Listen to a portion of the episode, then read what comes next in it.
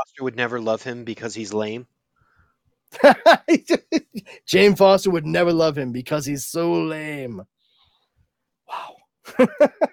Throwback there, folks. Yeah, Just see if you're listening and, and, uh, and honestly, we're we're sorry if you've if you've listened to us talk about what ha- what what if Jane Foster had found possessed the hammer of Thor.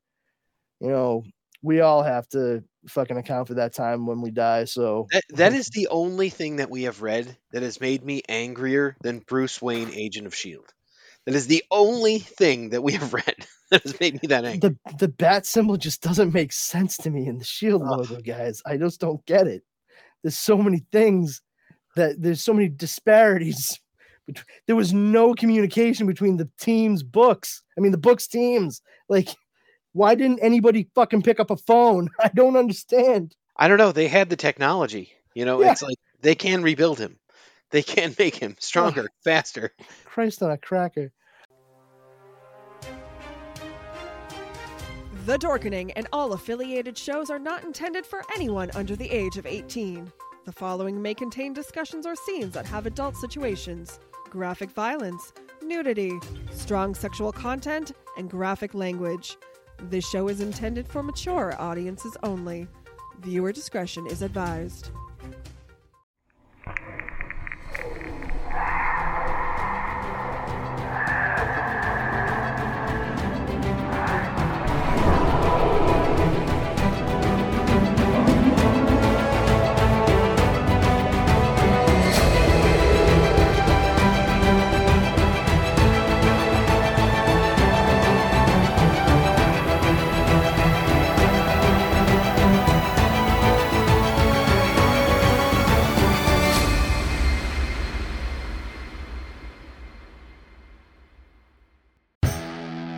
Kids, it's time to check out the Dorkening Podcast Network.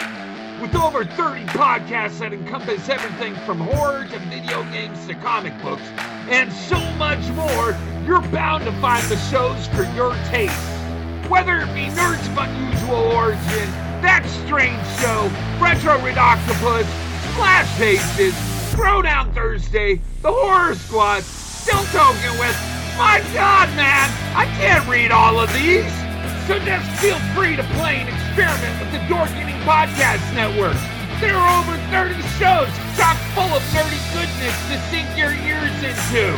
And they're all available on Stitcher, iTunes, Spotify, and wherever fine podcasts are broadcast.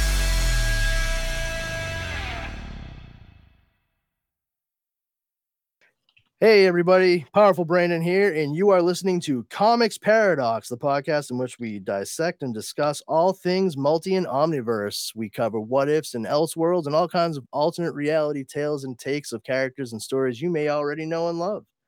Uh, we we got a good one for you tonight, but before we jump into it, I wanted to introduce you or reintroduce you to uh, my esteemed co-host. We'll start off with uh, Mr. Leo Pond over here. Say hi, Leo. Tell everyone how's, how's it going.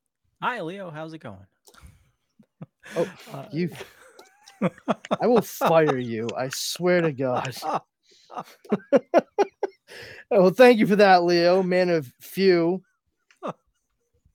very few words. And uh, we'll we'll we'll move right along to our our buddy Justin Coop Cooper. How's it going, Justin? Good, good. Glad to be here. All right. Well, that makes one of us. And no, uh, tonight we uh, we have a, a a pretty fun one. Um, we don't commonly get what ifs that matter much in the grand scheme of things, but tonight we are discussing uh, what if Volume Two, uh, starting in 1989. Issue number 105, uh, which is What If Starring Spider Man.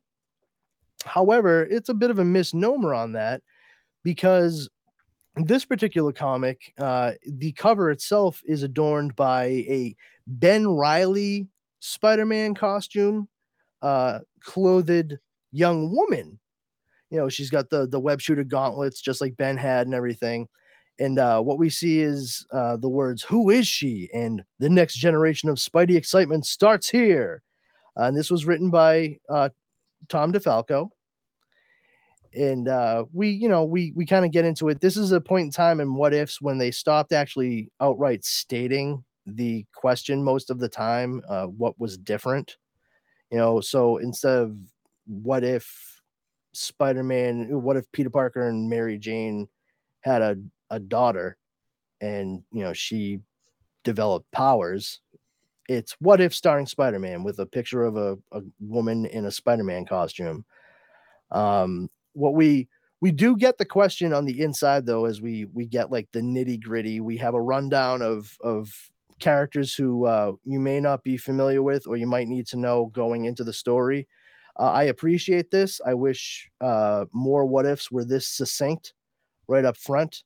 Yep. However, it is in lieu of Uatu being involved in the story. Which and the uh, art here looks very John Romita Jr. esque, like on this page, but then it doesn't look like it throughout. So it's it's kind of like deceiving. I'm like, all right, what's this art going to look like? Because it's Ron Frenz and um, finishes by uh, Bill Sienkiewicz. So Yeah. I was like, all right, let's see where this is going. Yeah, there's a few different cooks in the kitchen on this one. Uh, but yeah, we we get a a, a, a rundown, sort of what uh, a what if is. They kind of kind of seemingly we're taking a page from DC Comics Elseworlds at this point. You know, uh, eliminating Uatu as the narrative device for each one of these, uh, and then just starting off with a, a quick rundown here at the beginning. Uh, the the descriptors they they give for the totality of the series here is um, the characters and events that have shaped the Marvel Universe are part of an intricately structured history. If even a small part of that chronology were altered in any way, it could dramatically change the lives of the heroes and villains we've come to know. This begets the question what if? A question that presents the opportunity to explore an alternate reality. We experience a ray of hope knowing that Marvel heroes will ultimately triumph over Marvel villains. But what if the unexpected happens? Mhm. What if everything turned out differently? What if we shed a little light on the dark side of the Marvel universe? And uh, I mean, that's all well and good, but you know, some of the best uh, alternate reality stories do not shine a light on dark sides. they uh, are notably darker.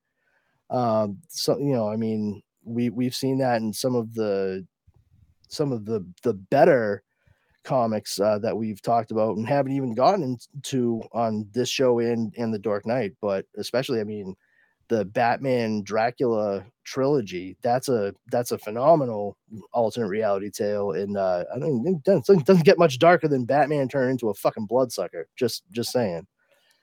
Yeah, that's, Um, that's plenty dark. Yeah, I'd say. Uh and uh you know we we have this going on here uh actually even even in what if uh the the bittersweet kind of bleak ending for like what if the alien suit had possessed spider-man that's a downer of an ending man but it's effective it, it holds it holds weight you know It was good, though. Um, You know, it- That was, that was one of exactly the better ones.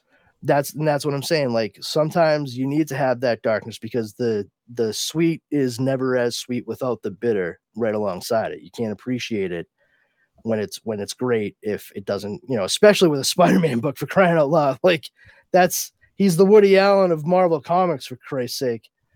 Um, but yeah, we have uh we have uh Peter Parker. We all know who he is. We have Mary Jane Watson Parker, Peter Parker's wife. Uh, then it gives a rundown of the Green Goblin. Uh, he was the wealthy industrialist who industrialist who pursued a life of crime as the costume Green Goblin. Years ago, the Goblin was presumed killed in a battle with Spider-Man that also took the life of Peter Parker's girlfriend, Gwen Stacy.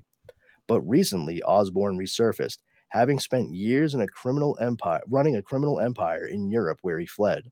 Having come back to America, Osborn is determined to once again bring horror into the lives of Peter Parker and those he loves. And then finally, May Mayday Parker.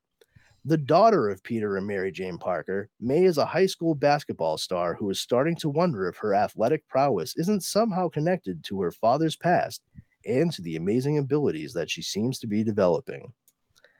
She can drink an entire gallon of milk without throwing up. That's what they mean That makes that's her sense. special actually. her special ability. Uh, but yeah, we it, we jump into you know what really happened with Spider-Man. They give kind of a rundown, uh, I guess, on what uh, actually happened in the comic books. I'm I am not terribly familiar. I was trying to look some stuff up real quick, but in, in all honesty, like Spider-Man for a good stretch of time was a very convoluted book. Very, very convoluted. Like if you thought X-Men was confusing to read, then I guarantee you did And not. you were get- correct. Yes, you are correct, but also not as much as Spider-Man. Like there Yeah. were Well, this the way too many- saga, right? Way well. I, I don't even know, man. This yeah, may have it, been, Well- been before that. it was I- it was after it was after Ben Riley had taken over the mantle of Spider-Man because they had come to the realization that Peter was actually the clone and Ben was the real Peter. Um so there was like eh, like I said it's there's a whole bunch of stuff right when this all was going down that makes it very difficult to get to the crux of some of these things in a relatively short amount of time and like quite frankly I work 40 plus hours a week and I I genuinely tried get, getting through some of the stuff to try to figure out just like what this one page in front was about, and I realized like 45 minutes into searching through shit, I was like, this is fucking stupid. That page is not there worth the for a reason. Yeah. That's actually uh, I, I misread the wiki. I thought it said the end of the Clone Saga, but it says it focuses on the outcome of one part of the Clone Saga. yeah. Oh, Dude. there's more. And it probably Dude, the involves clo- some Jackal, and I hate it. The Clone Saga is like six fucking volumes long, man. Ugh. It is it is banality volumized. Like I just it's so it's so not good. Um but re- regardless of that, uh this is it just briefly shows you know what was really happening and, and it starts off right at the top of the page as what really happened with spider-man? It's sort of like the end of the movie clue like here's what really happened but here's what could have happened. Uh, so we have what really happened and um mary jane's like congratulations tiger you hit another jackpot. You're about to become a father. We're having a baby. It's like mary jane you've been together for a while at this point. Get some new material. I'm just saying uh and then it says uh after you know after years of being happily married they uh they find out they're about to become parents and unfortunately tragedy struck in the delivery room and mary jane was told that she had lost the baby the doctor says to her i am so sorry mrs parker however masquerading as a nurse alison mongrain who i do not know who that is i'm guessing she's a flunky of norman osborn's Must be. Had been present in Mary Jane's delivery room, delivery room, and she quickly left the hospital with a mysterious quote package end quote. Do you have the delivery, Miss Mongrain? Right here, sir. It's Norman, Norman Osborn. A package which she soon delivered to Spider-Man's greatest enemy, Norman Osborn, the original Green Goblin. But what if Mary Jane had never lost the baby and Spider Man had a Spider Girl? And uh, then we Was that a dead baby or a live baby that she brought Norman? Schrodinger, Schrodinger's baby? Oh, okay. So we better not ask the question. yeah. Wait, I've don't, asked o- don't open the blanket. Yeah, The baby is both alive and dead. that's that's how we should probably leave it. you know what? Uh, well, I mean, we get a little bit more in in about that in this this issue here. Uh, we we go to Midtown High School, which is, of course uh, is you know front and center in a lot of Spider-Man comics, particularly when he's still a kid. Uh, and we see that there's a basketball game going on, and people are going gaga. It's the uh, the girls' basketball teams, and uh, we see that this uh, this one kid, uh, she's bounding down the down the court. Uh, she's number 34, and uh, we see some familiar wavy yellow lines going ar- all around her head, uh, and we are getting all of this uh, as like a s- sort of weird first person third person narrative. Um it's it's mayday talking to herself uh in in our descriptive uh panels as we're going along the the dialogue for for lack of a better term and uh as she's narrating essentially uh sh- she's remarking to herself like uh that's you know the final seconds tick away as you race down court and that's when you begin to feel it a strange tingling sensation in the back of your skull which seems to guide you like some uncanny sixth sense as you, as you zigzag past your desperate opponents. Nothing can stop you now. You're in your zone. And then she, who is likely uh, like five four and like 15 or 16, uh, jumps probably 12 feet in the air and slams the ball down uh, it, it throws the ball down through the hoop, but she does it all with such force that it shatters the backboard. And and uh, we see this as a splash panel, and it says, "You're feeling loose and slamming heat," which I really need to hold on to as as a saying moving forward. uh, and it says, "Your name is May Mayday Parker, and today is the first day of the rest of your life." And uh, the name of this particular issue, Stan Presents Legacy in black and white. And uh, the crowd's going absolutely bonkers. Meanwhile, Mary Jane and Peter are in the crowd. and uh, they're saying, Peter, nobody can jump that high. Nobody normal. Don't leap to rash conclusions, Mary Jane. I'm sure there's an explanation. like, yeah, she's got your powers, dipshit. Like, Yep. what other explanation could there possibly be at that point? Uh, and you know, she's like, You don't think? He's like, Of course not. I've been watching for the signs ever since she was born. Like he's never met a mutant in his life. Yeah, he's he's kind of a he's kind of oblivious in this. You know, at least Mhm. at least for the first part of it, we're like, dude, figure it out, bud. Yeah, uh, but then you know, right after the game, uh, you know, the the uh, pixie haircut Mayday comes out in her very 90 oversized overalls. Uh, and seriously, I mean, it, the style is so indicative of the era that it was made in. It's it's a little silly. This was 97, right? Uh, yes, I believe so. Same year as Austin Powers. uh but the uh you know so she goes out to to see them and they're like hey way to go. And she's like it was pretty uh, mary jane says it was pretty impressive. Any idea how you managed that? And she's like don't i wish we're talking a college scholarship if i nail that move. Maybe even a shot at the pros which is like aim higher mayday. The WNBA is not everything it's cracked up to be from what i understand that's not to say it's not good you know it's just you know She could have played in the Olympics. Oh, that, that'd be something. Um, I- they might find something strange in her blood when they test it. if I'm if I'm given to understand this correctly, I, I do believe they have radioactive blood. No, was the song wrong this whole time? No, you're right. Uh, and Spider Pig. Spider Pig. does it ever a spider Spider pig Pig does? does.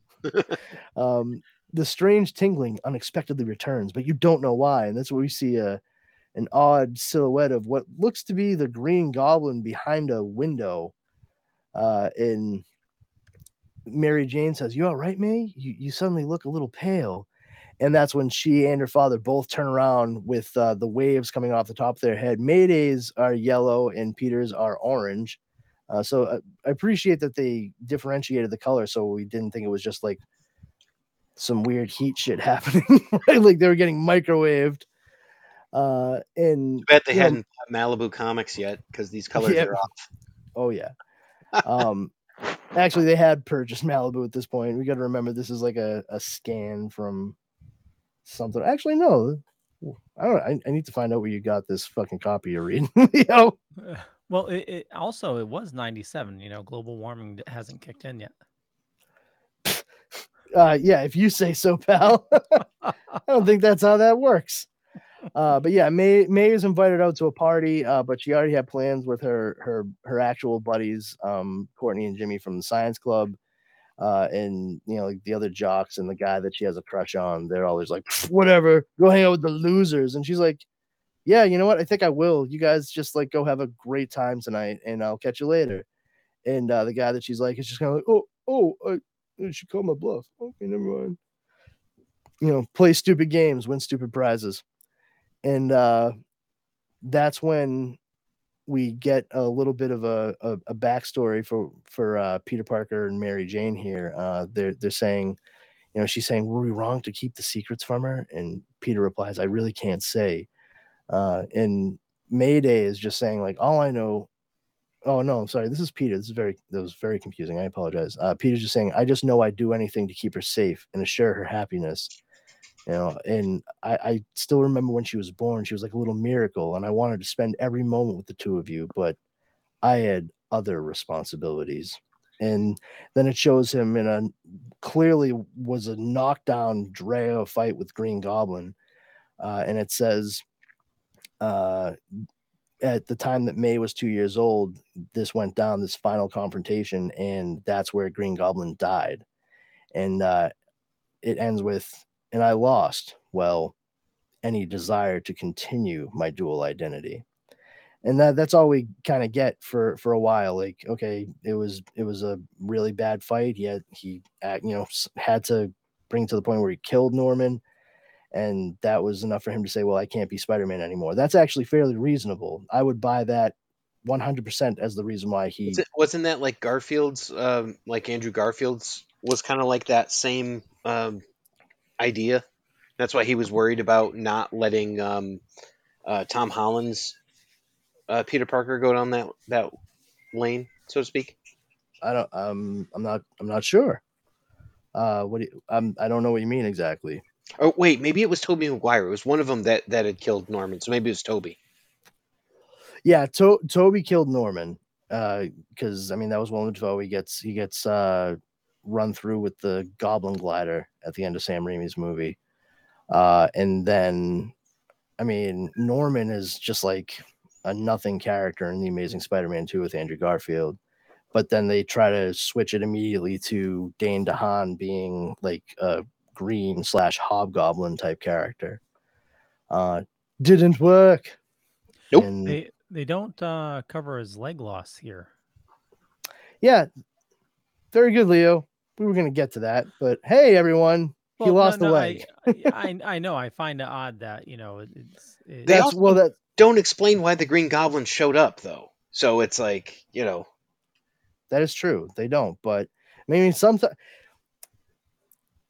if they had addressed that, it probably would have been better. Just like even not knowing, like we don't even know why he attacked that day. You know what I mean? Like Mhm. that's perfectly reasonable to state. Um, because who can truly predict the the comings and goings of an absolutely insane mind like Norman Osborn? I dig Um, the I dig the splash page that they have though where he shows up because I'm like, wow, he looks badass. What yeah, he really on? does. Yeah. Yeah. Um, but you know, Peter's like, you know, I, I wasn't Spider-Man anymore, so I didn't see any reason to burden her with the knowledge that that was my past. Uh, and then we we see May walking with her her two friends, and um, you know, what the girl Courtney is just talking all kinds of shit about every jock that they go to school with, and basically saying they're all stupid and they smell and they treat us like shit. Fuck them. Uh, I'm paraphrasing. I'm so paraphrasing. Uh, that's how a real teenager would talk. BTW, and uh, then all of a sudden we see a, a, the familiar sight of a pumpkin bomb coming at these three kids as they're walking on the sidewalk, and May gets the the wavy yellow lines, and she pushes them out of the way, and she's like, "Get back!" and narrowly averts their deaths. And uh, that's when we get a, a nice, almost almost splash. It's it's like a Yeah. it's, it's like a four fifths uh, page of this Green Goblin character. And uh, what's kind of cool is he doesn't have a glider, but he is still flying around. Yeah, and that's that's I'm like, does he have a jetpack? I'm I'm like, there's definitely some smoke coming from behind him, but it's like this guy looks scary. Yeah, I Uh, feel like I- the I I, think- feel like the smoke is full on theatrics to cover like you know he just has like anti gravity technology, you know, just to go along with the idea of the glider being sort of Ah, part and parcel with with who the Green Goblin was. well, wouldn't the smoke be from the explosion? oh, you're No. probably right. No, no, no, because it's following him in the Well, small. It, it kind of looks like there's I think it's both actually, like Yeah, it the looks- orange looks smoke like- behind. yeah, it looks like there's smoke there, and then it's like wafting up. Yeah, he's kind of like I- um, Doctor could totally Doom. be wrong though. Like his his Yeah. look, like he looks like Doctor Doom, but also like Sleepwalker a little bit because he's so purple. No, I just I just jumped ahead. The smoke is part of him flying. Oh, okay. So shut your mouth, Leo. no, no, it was it was a good call. Like it, it could have very well been the the smoke rising up, but I mean, honestly, that last panel, that that small one on that page, like to me, that's that's I mean, it's right under him. You know, like, and that's way high up from where they were. Uh, I, I, you know, I think that that it was actually done fairly well. Although the little squiggle on the moon is weird. Um, but yeah, This- this he says uh, chair. Cha chair sa- says cow. from Chipface Chippendale. Um, Nice. but uh, Goblin says to the the three teenagers, "You you know, you children needn't fear me as long as the Parker girl delivers a message. Tell your father the Green Goblin has returned and that we have unfinished business. How does a creep like you know my dad? You'd be surprised, young May. I'll meet him at the bridge at midnight tomorrow. Bridge? What bridge? Trust me, he'll know. Hoo-hoo-hoo. I mean, he could have just, you know, said what bridge too. Brooklyn. Yeah. Oh, that one. Oh, okay. Well, do you remember that movie Twenty One Bridges? Literally about this area, you know, where there are twenty one bridges. Is it the GWB or the Tappan Zee? That's happening. the Tappan Zee. oh man. Um. Ah, shit. He went to the Lincoln Tunnel. What the fuck is wrong with this dude? and then I went to the Lincoln Tunnel. Um. So yeah, May goes back and tells her parents. I love, I, I love Peter's reaction. The Green Goblin. and May's just like, well, that's what he called himself, which is, which is honestly like such a great teenager reaction. Like, well, I don't, I'm just telling you what he fucking said. I, I- didn't make this up. All right, old man. dad. you know, and um, you know, May is trying to rationalize it reasonably so, and you know, she's just like, this is like mistaken identity, right? I mean, I know Dad works in a police lab, but come on. And uh, you know, Mary Jane's just like, try to calm down, Hotshot. Everything's gonna be fine, and thinks to herself, I hope. And uh, you know, they kind of rush her off to her room and uh tell you know Pete, Peter tells her like, hey, call and make sure that Jimmy and Courtney are, are, are okay, that they got home all right. And uh, as they're going up, he's thinking to himself, like, you know, Norman Osborn's dead, and so is his son Harry. He also was the goblin. But Harry had a son, Normie, who should be about what, 19 or 20? His mother remarried, and I haven't spoken to her in years. And it shows him get on the phone and he calls someone. I'm not quite sure who, but he picks up and um, you know, he's just like, you know, it's it's Peter Parker. Oh, it's so strange you called. I, I I've been meaning to reach out to you, but you know, things things have been pretty pretty bad around here, honestly. Liz got sick a few weeks ago, and the prognosis is not good. And he's like, Normie? No, I I haven't seen him since the day we learned about his mom. And uh, that's when Peter's like, Oh, Nelson? I don't. Uh, Is it I don't. Foggy Nelson? That's what I'm thinking. It is. It might be Foggy Nelson. Yeah. Uh, it says, "Listen, Nelson. If there's anything Mary Jane or I can, yes, yes, I understand." And you know, it finishes up, and that's uh, Mary Jane comes up, and honestly, like if I have, it, it, it kind of sucks that like I feel like every other page they need to have her say tiger. Um, it's just it's so stupid, but uh, you know, she's just she's just saying like you know how how are you holding up and he's like this is when does it end I, i'm not even spider-man anymore and i'm still having to deal with norman osborn's legacy of evil That I mean- is Foggy Nelson, by the way, because they they talk about how Daredevil was killed and Yeah. stuff. Yep. So that is Foggy. okay Huh. um and uh This is Yeah, so it- Like like the way he looks with like the the the hair and all that. he looks like doctor strange for crying I out was gonna loud say that. Yeah. Yeah. Like it's it's so Doctor Strange. which is which is funny considering that both characters were you know creatively designed by steve ditko um initially but yeah mary jane is just saying like hey you know this isn't your fault you know you can't you can't help that you were spider-man and had a kid like you wanted to have a family and uh, you know and we, we lucked out for over 13 years uh, our lives have been normal And you know, Peter, of course, is going full on guilt trip, and he's like, "You deserve better, you and May." And he's like, "Maybe you were right. We should have told her. She has a right to know the madness she's been born into." Like we're getting very melodramatic now. Oh, It's, it's total, yeah, like absolute melodrama. Yeah, and uh Mary Jane is is actually like really pleading May's case, and you know she's saying like she's she's a good kid, she's strong and independent, and anything else that we may have screwed up, we we have done pretty good as parents. She can handle it, and she has a right to know, especially if her power powers are starting to kick in, you know. And and uh Peter says she already knows who she is, Mary Jane. She's our daughter. Everything else is just part of the entire picture. And uh, Mary comes back to him saying, I know, Peter, and I'm telling you, she can handle this. She can handle being the daughter of Spider Man. Meanwhile, neither of them realize that May is on the stairs listening to every word they just said. And her eyes go full on bug out status when she hears that last sentence. Uh, and then we see Normie Osborn uh, just being a complete fucking wackadoo in an abandoned Osborn Industries warehouse. And he's all heavily tattooed and he's got uh, the trademark Osborn tight curly hair, Mhm. but he's but it's all long and stuff, so it's it's incredibly incredibly wavy.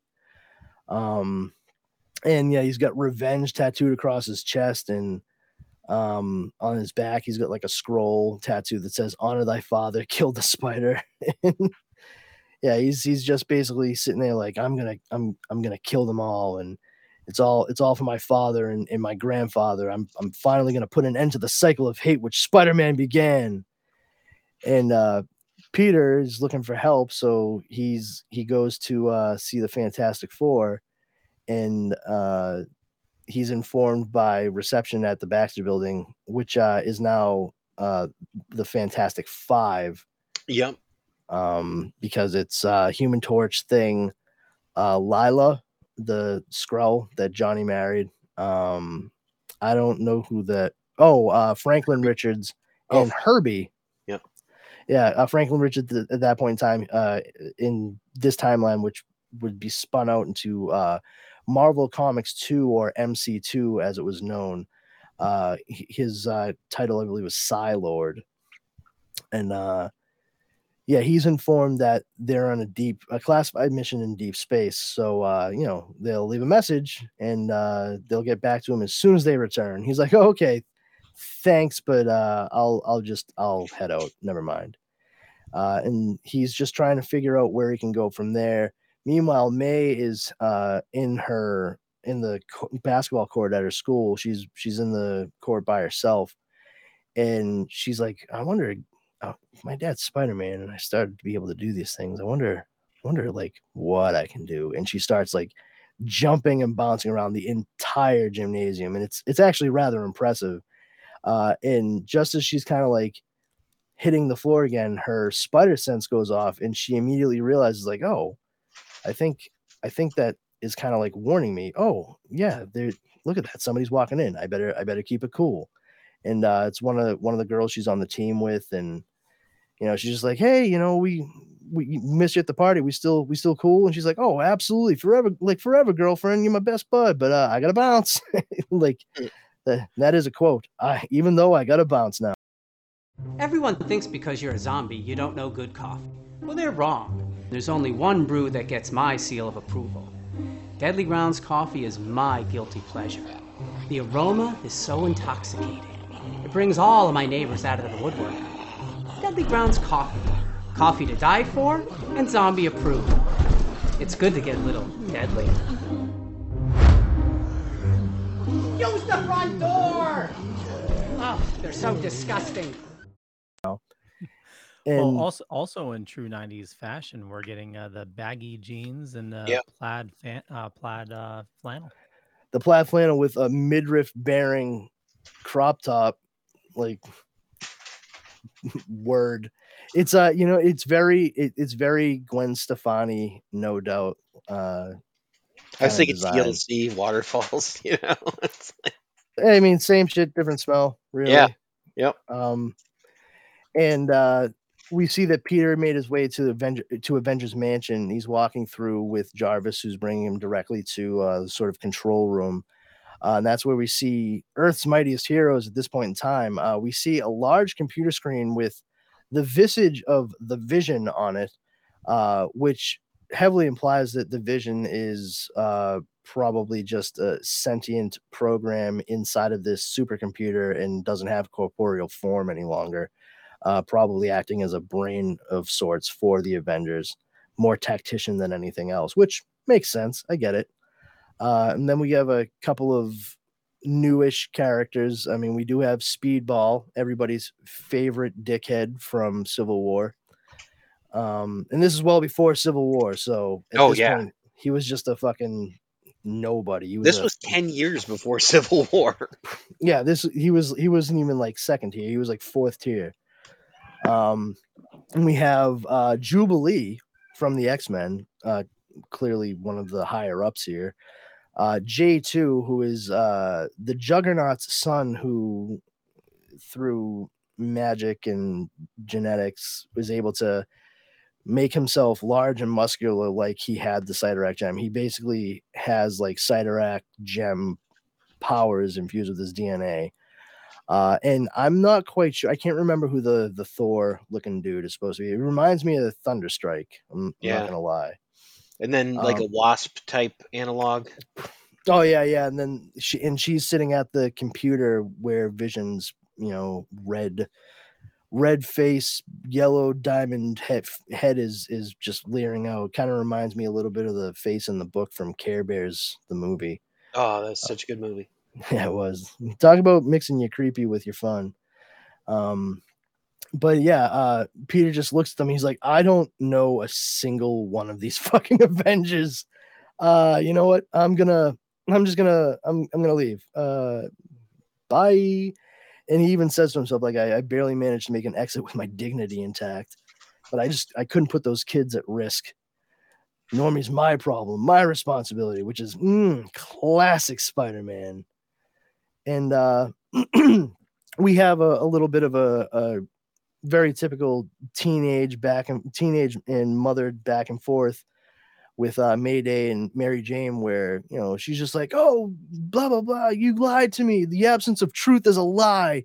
Thanks to you and Dad, I don't know who I am anymore." to which Mary Jane replied, and I actually did dig this. Oh, don't be so melodramatic especially when you're quoting my lines like which is great because it, it, it it's at that point too that mary jane's like oh okay so she definitely overheard us talking.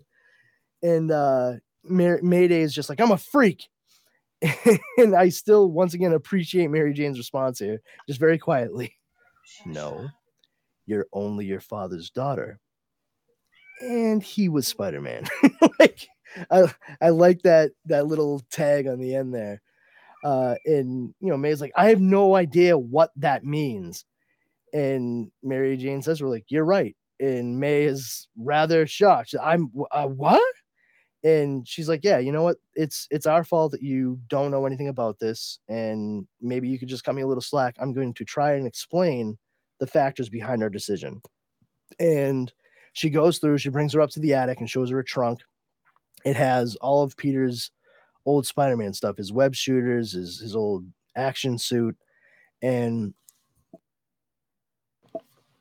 we see that uh May is kind of pulling it all out, and uh she's holding the original Spider-Man suit and also uh the gauntlet that goes with the web shooter that holds the cartridges uh, for web fluid and she asks her uh her asks ugh, she asks her mother you know how come there are two different costumes here?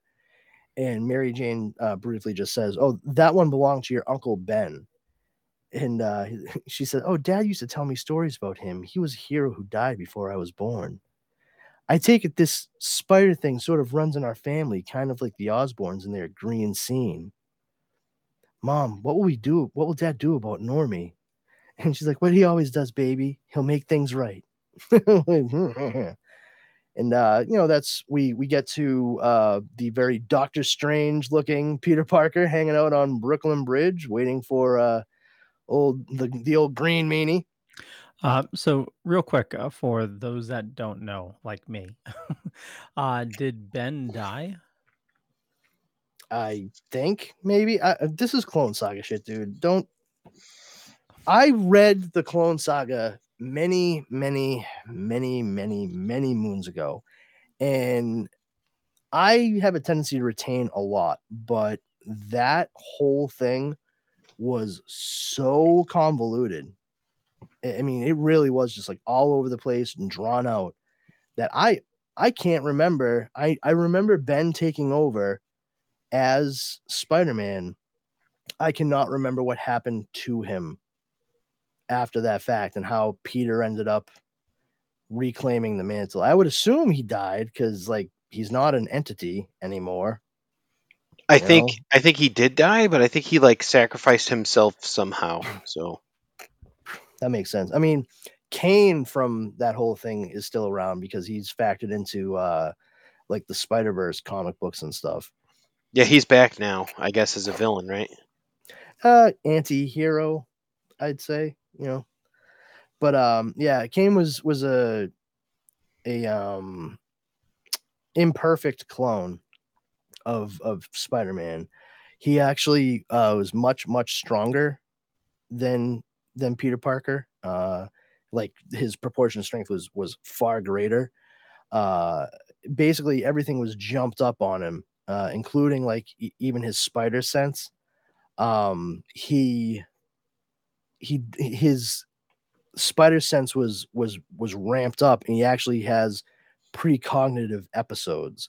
So he actually sees what the near future is going to be which in essence is what spider sense does but he actually has like the full on vision of what exactly is going to happen.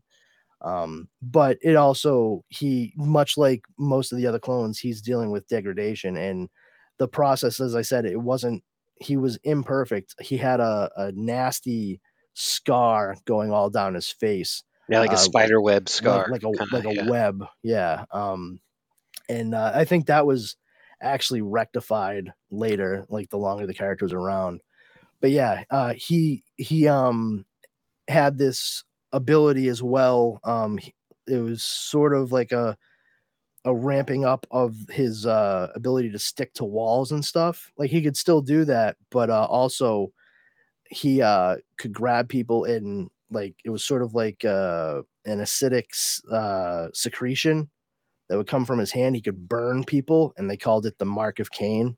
Oh, of course. of course they did yeah.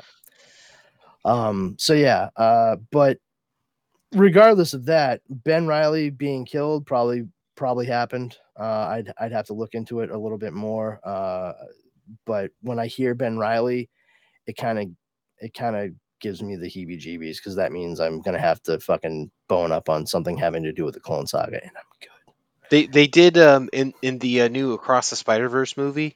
You know, they did kind of uh, mention the Scarlet Spider and all that. That was pretty funny. I will say when Ben Riley took over as Spider-Man, I was a little disappointed that the Scarlet Spider costume was not kept because I actually really really liked that that costume.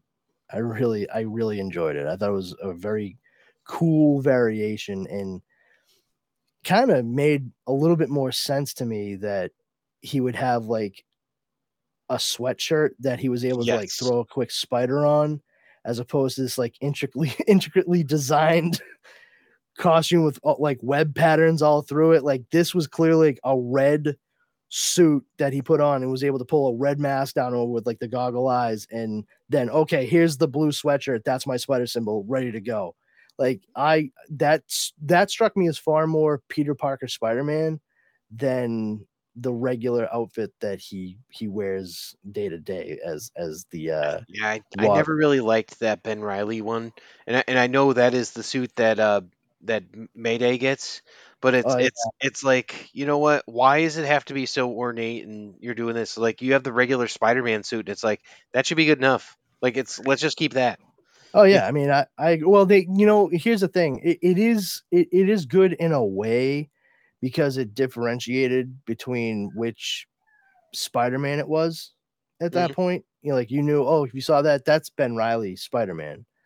Um, but they kept the design. design. You know, it's like, Yeah. oh, now it's got blue running down the sides, and you know the the spider goes up to your shoulders. I'm like, why is it so complex? like, yeah, just- I, I don't like it myself. Yeah. Um, I believe that was the uh the costume that he had too when they did like uh Marvel versus DC, DC it versus is, Marvel, exactly. and exactly that one. it just it just looks it sucks like in context especially for that too because you're finally seeing like these big throwdowns that everybody's wanted for years and you take a look at that spider-man it's like oh you couldn't have just like found a way to give him his original costume for this story you know like just have the classic looking spider-man going up against whomever the fuck he was fighting in that like come on we also had mullet Superman at that time, didn't we? Jesus yeah. so it's like no one's perfect. We had Bone Claw Wolverine. You know, it's like all right. It was a time. It was bone claw wolverine made more sense than mullet haired superman Okay, I, I'm not going to disagree with that at all. Yeah. yeah i, I mean well, it was the 90s. It was the '90s. Yeah, a lot of stuff going on. well Bare aware, midriffs, wildly claws. aware it was the 90s. I mean, that's the issue at hand. it was the fucking 90s. People were chasing waterfalls and whatnot. Yeah. I, I had long hair in the 90s. Oh, I they did should have been sticking yeah. to the rivers and the lakes in that a they were duster, used to. Leo. You had a And duster. Yeah, Sorry, guys. I left, the, possibly a to, fedora. I left to stay and hang out with this copy of Highlander 2 Renegade version's not going to watch itself. Sorry, I don't want to get back into that. Um, but uh yeah so we we have goblin uh showing up to peter on the brooklyn bridge and uh the guy is definitely fearsome uh he he's he's a much darker purple uh to to the tattered tunic going into the cloak that he wears um and like i said he's using like some kind of anti-grav technology instead of a glider so him moving under his own power is like far more eerie than Norman Osborn on that big apparatus coming at you. He's like the Phantasm from Mask of Phantasm. That's that's the vibe I'm getting. Oh, That's- With the that's- smoke yeah, and all that. That's Yeah. fair. And uh, I I I do appreciate that the um the suit he's wearing it looks a little segmented, so you get the idea that it's like a very thin armor. Uh, it, it- you know, like it's it's playing up like sort of a second skin armor, which definitely would have been right in line with the kind of sci- scientific advancements Norman Osborn would dedicate towards this persona. Um, and we see Normie just like going nuts and lifting Peter up, and that's when we see for the first time that Peter's right leg, uh, we just see like the ankle, and it's actually metal. So uh, we we finally get the idea, like, oh, Peter, the reason he limps in this is because he's missing a leg, and you know Peter is trying his best to reason with Normie, you know, and he's just, you know, he's like, my date was supposed to be with Spider Man. To which Peter responds, he doesn't exist anymore, Norman. He died the same night as your grandfather. There's no need for us to fight. And, you know, then he's like, nope, you're wrong, Uncle Pete. You say Spider Man's dead, you one legged loser, but you're still breathing. Is my grandfather? Is my daddy? I, I didn't need to put the accent on that last word, but it just felt right. Felt felt right. And uh you know he's just saying he's doing the typical unhinged thing like like you know zod and man of steel like i will find him! It's it's it's like this war will end when i stand over spider-man's corpse! And uh then he's like i'll get you to change in the costume uncle pete. I can be very persuasive. And uh then he's like you could just ask young may and Peter, of course, is like, "You leave her out of this." And you know, Normie's just like, "But this is all a family affair. Don't you want to include her? It'll be fun." And uh, Mary Jane shows up inexplicably, like, "Hey!" Also, in a bear midriff. Also in a bear, midriff bearing uh, crop top. That's true. Um, but hey, you know, she she she she is a former supermodel. Uh, so I guess uh, you know if you have a kid and you're still able to to rock that, 13 years later, Godspeed. Via Oh, I am all for this, so it's Yeah. okay. Uh, you know you not not here to shame a- anybody's clothing choices except teenagers because they're stupid. Listen, uh, and that's not to say all teenagers are stupid, but I'm I'm speaking from experience, having been one, And every person I know that's my age was also a teenager at one point. I, I've actually done a study. And it turns out that we're all pretty much in agreement that uh, when you're a teenager, it's really easy to believe that you know everything at any given point and uh, your judgment is absolute in everything, including clothing choices. And it's only after you get through that pubescent stage into uh, burgeoning and then lifelong adulthood, you see exactly how fucking dumb you were for that window of time from the period you were 13 to probably 19 or 20. You're also invincible at that time too. That is true. Uh, there are many times. I mean, our bones are still very, very rubber at that point. And uh, there's definitely a couple of instances where I, I rightly should have died. Uh, were I, were I in the age I am now, I'd be dead. you know, uh, but you know, chalk it up to being 18, 19 years old. It was just like, oh, I'll shake it off. Granted, like the next day, I was like, I can't move. Somebody, I'm just gonna open my mouth and pour the bottle of ibuprofen towards me. Whatever sticks is the right amount of ibuprofen I need to take. That's fine. Uh, Whatever yeah. whatever sticks. What, oh, uh, there's three on my tongue. Good enough. All right, now just pour that water towards my face. I can't lift my arms. But uh, yeah. So Mary Jane shows up, and uh, Peter does this like run, Mary Jane thing, and of course, Green Goblin grabs her by the face, nonetheless, and uh, he actually calls her Auntie M or Auntie M, I guess. Um, do I what is it? Do I fry Auntie M's pretty face or do I get Spider Man?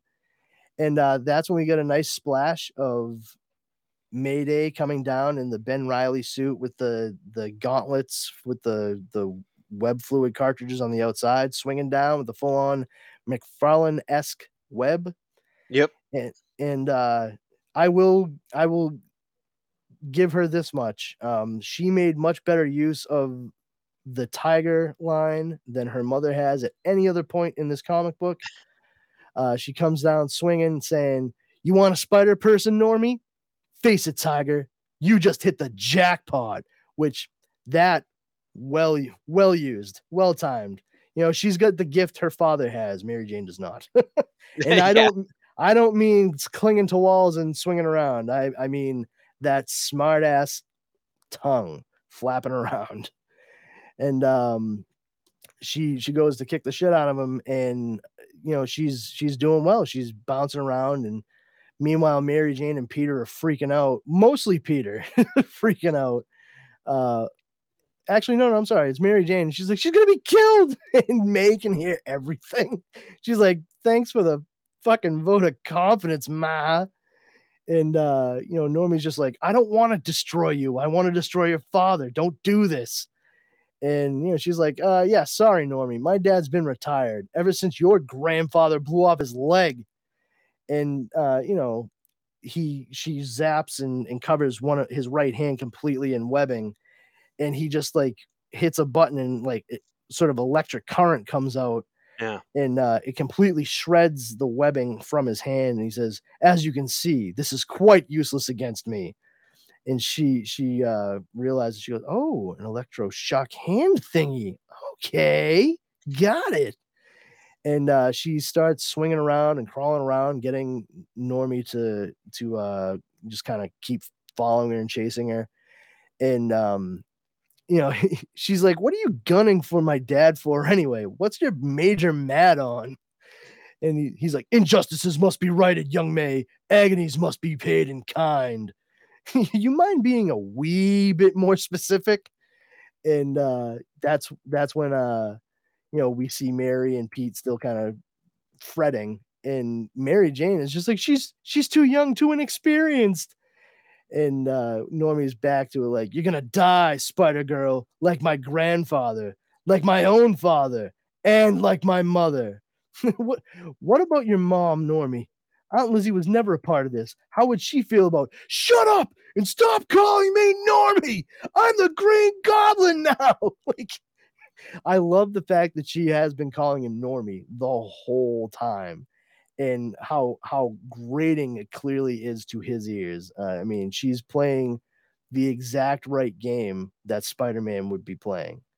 Um, and and Peter Peter mentions it as much. You know, he, he says, you know, she's she's keeping him talking and, and off balance. You know, she's not giving him an inch edgewise, and uh, she she aims and uh, as she's falling and manages to keep herself from plummeting to her doom, and uh, she makes her way and sticks to the side of the bridge, and that's when uh, Normie pulls out a pumpkin bomb, and we see May say to herself, "At last!" He pulls out another pumpkin bomb, and a smile spreads beneath your mask because you've been secretly keeping track of his various toys. Oh Hubba. yeah, this is a classic trope. Yeah. This is classic. She, hubba hubba. I was beginning to think you were out of those. And she webs his hand again with the pumpkin bomb directly in the middle of it. And he says, You think you have me, you idiotic child? As I've already shown you, I can easily free myself long before the delayed fuse ignites. Yada, yada, yada. You're a loser, Normie. A kid playing dress up who's a few donuts short of a dozen. You can't blow off my webbing with your electroshock thingy without igniting the bomb. And Peter's just like, yes, like he is. He, if he if they were selling pennants for Spider Girl on the bridge, he'd be rocking two of them at this point. And he, uh, she's saying it as he's doing it, and he he gets the webbing off, but it activates the bomb. He's just like, no, no, and it blows up right in his fucking hand. And uh, Peter's just like, she did it. She outfought and outmaneuvered him. And uh, he falls and he lands like right in free like highway traffic. And he's about to get run down by a, a, a fucking like 18 wheeler. And uh, May uses her webbing and you know she's thinking to herself like i'm you know i have a great power but i have an even greater sense of responsibility. No one's going to die today. But when she's yo-yoing him back with the web the last thing he sees is her with her fist up getting ready to duke him right in the right in the kiss a kid. Yeah. and um Bang, you're feeling boom, right loose in and the kisser. slamming heat. Pow right in the kisser. Right in the kisser. And uh we get like sort of a damage control esque kind of thing going on, and, and uh, they they have them all locked up in a special like torso device, and uh, he is just he is off his rocker now. He's actually singing a Spider Girl song, which is clearly set the tune of the old animated Spider-Man show, Spider Girl, Spider Girl. I'm not to do the whole thing, but you know, you get the idea. And uh, we see I, I- I assume that's J. Jonah Jameson. That's what I was thinking because I, I don't know anyone else that has that mustache. Well, that's the uh, thing. Like, it, it's not. Oh, wait. it- it- Fog. It, it could be Shadow. I I, yeah, that I, I thought it was what- the Kingpin for some reason. Oh, so that's Foggy Nelson because he was in in the. Oh, Oh yeah, okay, yeah. I mean, Kingpin would make no sense whatsoever. I don't like Wilson's just hanging out like, oh hey kids. I don't I don't know I don't know about that one. Um, but uh, I guess Liz, you know, they they ask her like, you know, how how's Liz doing? And oh yeah, he he says like, I wonder whatever happened to Spider Man anyway. Was he killed like Daredevil, or did he manage to live happily ever after? and they ask him how Liz is doing Uh, because I, I forget I, I forgot for the longest time that that Foggy and Liz were an item in the comics like that's who she she was with after she was done with with uh, Harry Osborn. I mean, you know that Justin, right? Well, I was thinking um, if this was Liz from the Daredevil series, you know. Yeah, Liz Allen. Yeah. Yeah, that's that's exactly who that is. But she, I mean, she was originally a Spider-Man character, much like Kingpin was originally a Spider-Man character. Um, and I just I it didn't even dawn on me until I was reading this. was Like, oh yeah, yeah, okay, you know. Um because I didn't the funny thing is like I caught the Daredevil thing. I'm like, oh yeah, what an interesting connection with like Liz Allen and Daredevil. And I wasn't even thinking about the fact that this was Foggy Nelson like that whole time. That just like whizzed by my head. Uh man, sometimes you just can't see the forest for the trees. Uh and you know, I guess she's she's not great, but you know, wherever there's life, there's also hope. And uh as Foggy says, God knows hope is all we have sometimes. And they uh they go back to the Parker residence or Watson Parker residence and uh likely in Queens, I would say. and they're in the backyard. They have a barrel. They they've uh, started a fire in it, and they're throwing all of the Spider-Man paraphernalia that was in the attic into it: the web shooters, the fluid cartridges, the the action suits, the whole kit and caboodle. And May is narrating the this end piece where she's saying, "This is a farewell of sorts. Not a word is spoken, but you can feel the weight of unasked questions." You desperately want to reassure your parents that they have nothing to fear, that everything will return to normal. But you can't. You cannot predict the future. All you know for sure is that your name is May Mayday Parker, and this could be the first day of the rest of your life. And uh, we see that she has a sketch of a new spider costume, uh, which looks an awful lot like the black suit that her father wore when he came back from Secret Wars. Yep. She got the symbiote. No, no, she didn't get the symbiote, Leo. She's designing a suit. Why would she draw out a suit that she was going to design if she had the symbiote? Because Transformers. Oh my fucking god. One of these nights I'm gonna end up in the fucking emergency room. My wife's gonna be with me and I'm not gonna be able to speak. And I'm gonna be like, what what happened?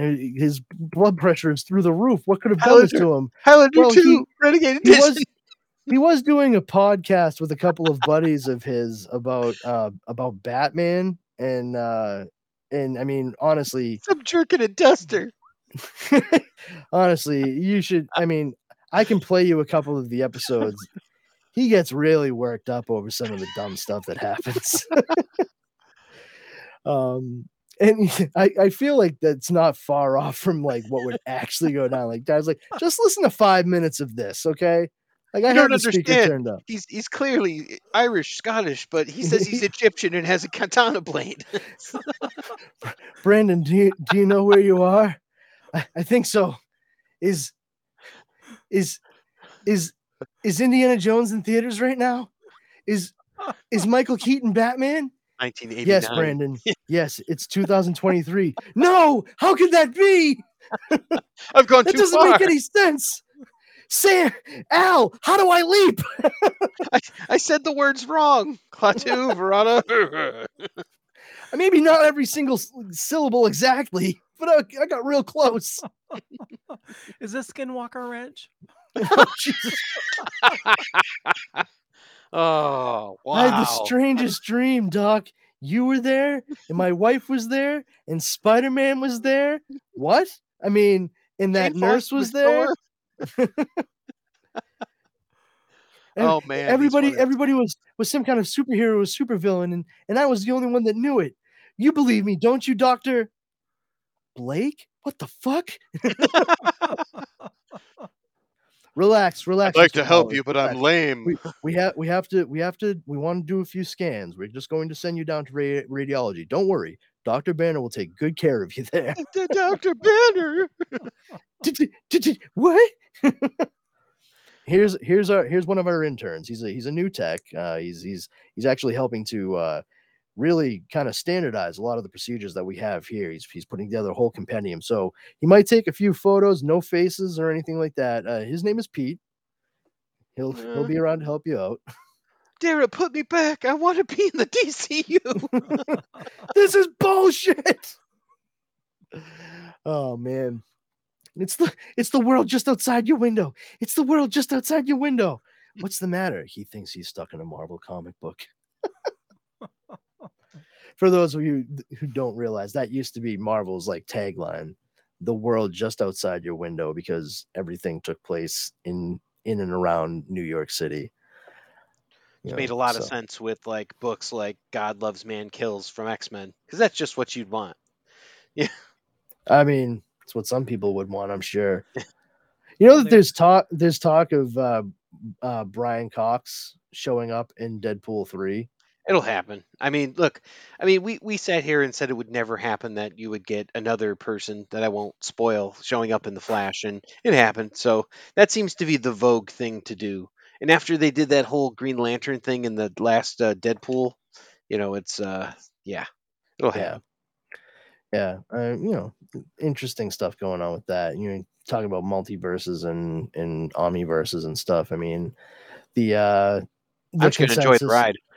yeah, the consensus for no, I mean, I think personally, I think what they're gearing towards is um this and this is just my own I haven't seen anything to confirm this. I'm I'm just kind of shooting from the hip, but I think they're gearing towards uh Deadpool kills the Fox Marvel universe. That would make a lot of sense, but then you'd have to have Halle Berry and um, Michael Fassbender and all that. So I mean, maybe, but not necessarily. You know, you, you do why is. Wolverine involved in it? Because he's going to have to help him. Yeah, So know. I, We're going to get a, another uh, James Marsden.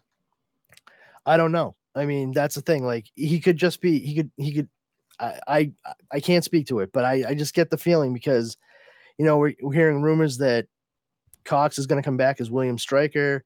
Uh, we're now hearing that Jennifer Garner has been confirmed, I believe, as Elektra from when she appeared as the character in both Daredevil and Elektra, the the solo spin-off movie from that.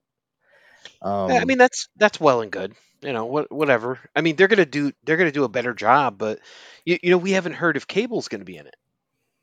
You know, is is Zazie Beetz going to be in it? We haven't even heard that stuff yet. Uh Zazie Beetz is not going to be in it, from what I'm given to understand.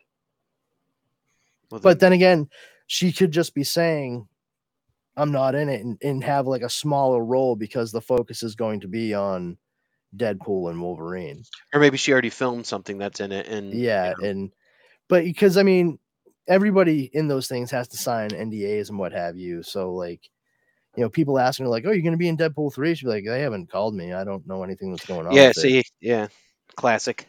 Yeah, I mean, like, okay, if you say so. I mean, Andrew Garfield was saying the same fucking thing, like day in and day out when it came to No Way Home. And uh, spoiler alert for anybody out there that lives under a fucking rock. But yeah, he's in Spider-Man No Way Home alongside Tobey Maguire. What? I know, I know. Well, if she's Elektra, Are, are we not allowed to spoil things that are two years old?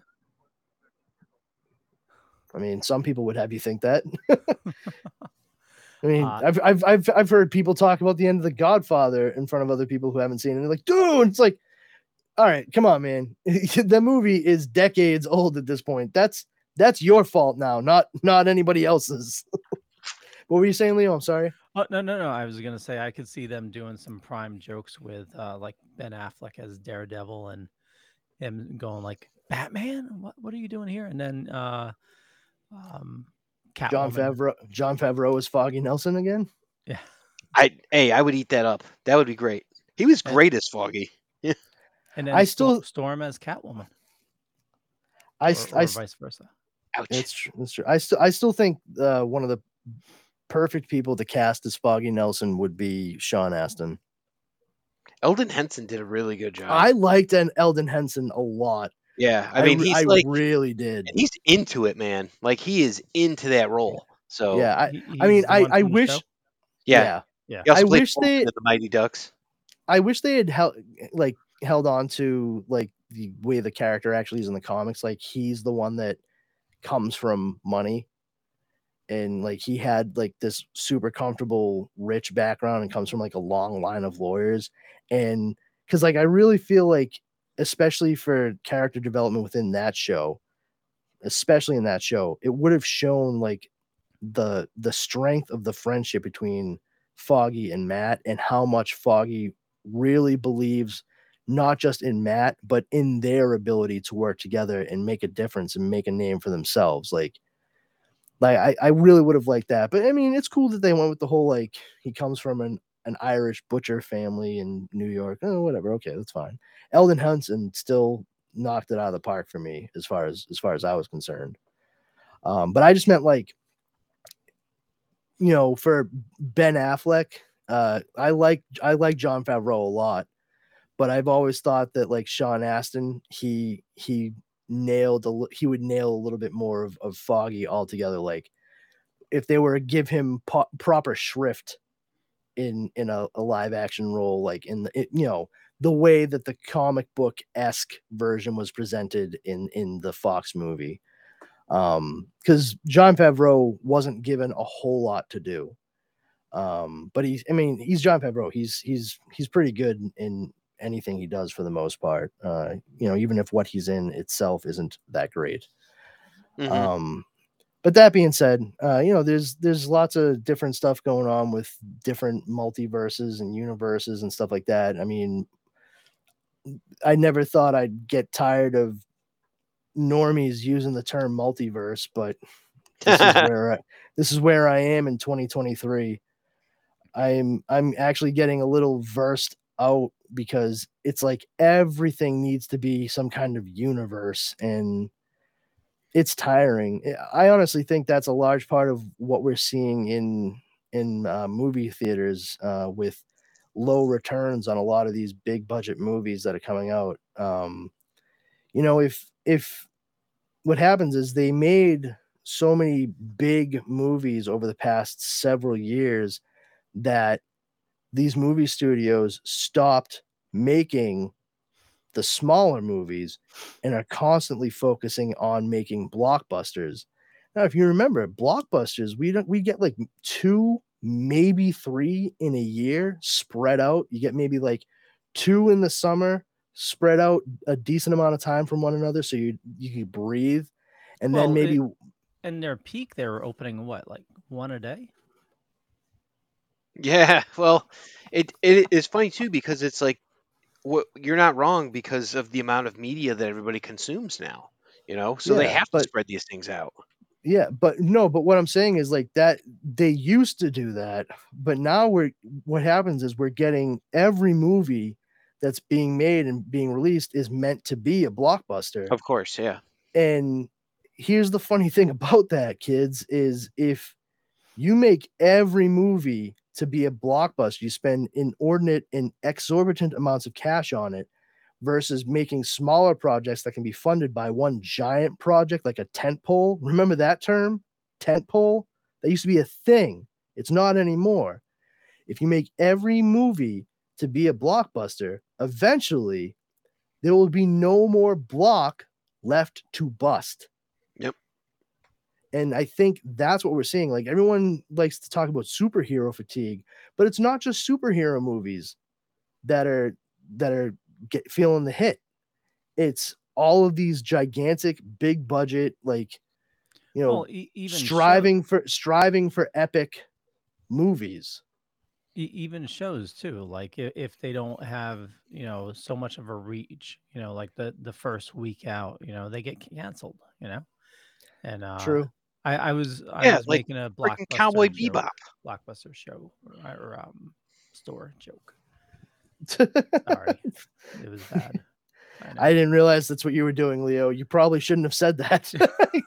just, just look, played it off. Blockbuster, they they're another one that should have known it was over like well before it was over. They refused to grow, and everything that they they had, you know, they're like, oh, you could have transitioned into non-physical media and stuff. You had all the all the things to do that, you know, um, and like their service where they were like mailing stuff just like Netflix and all that. I was there, man. They had no clue. They gave up on every license that they had with like Universal and stuff like that. So instead of getting like 40 DVDs of like the 40 year old virgin, they got six per store. I'm like, are you kidding me? Well, No, I it's like, well, yeah, the Mistakes were made. Ted Yeah. Ted Sarandos from Netflix. I mean, they pitched it to Blockbuster, and they I got met him laughed, actually. they- they got laughed out of the room. Yeah. Yeah. They Well- fucking scoffed at them, and to to Ted Sarandos and his partner's credit, they walked out of that room and instead of being discouraged, they resolved to make every single person in that room eat their words, which was the worst fucking move altogether that Blockbuster could have made. Like it could have, you know, they could have professionally and respectfully said, we don't think it's the right time for us to do this. Uh, you know, this, that, and the other thing, just be professional. It, I mean, they they laughed them out of the room.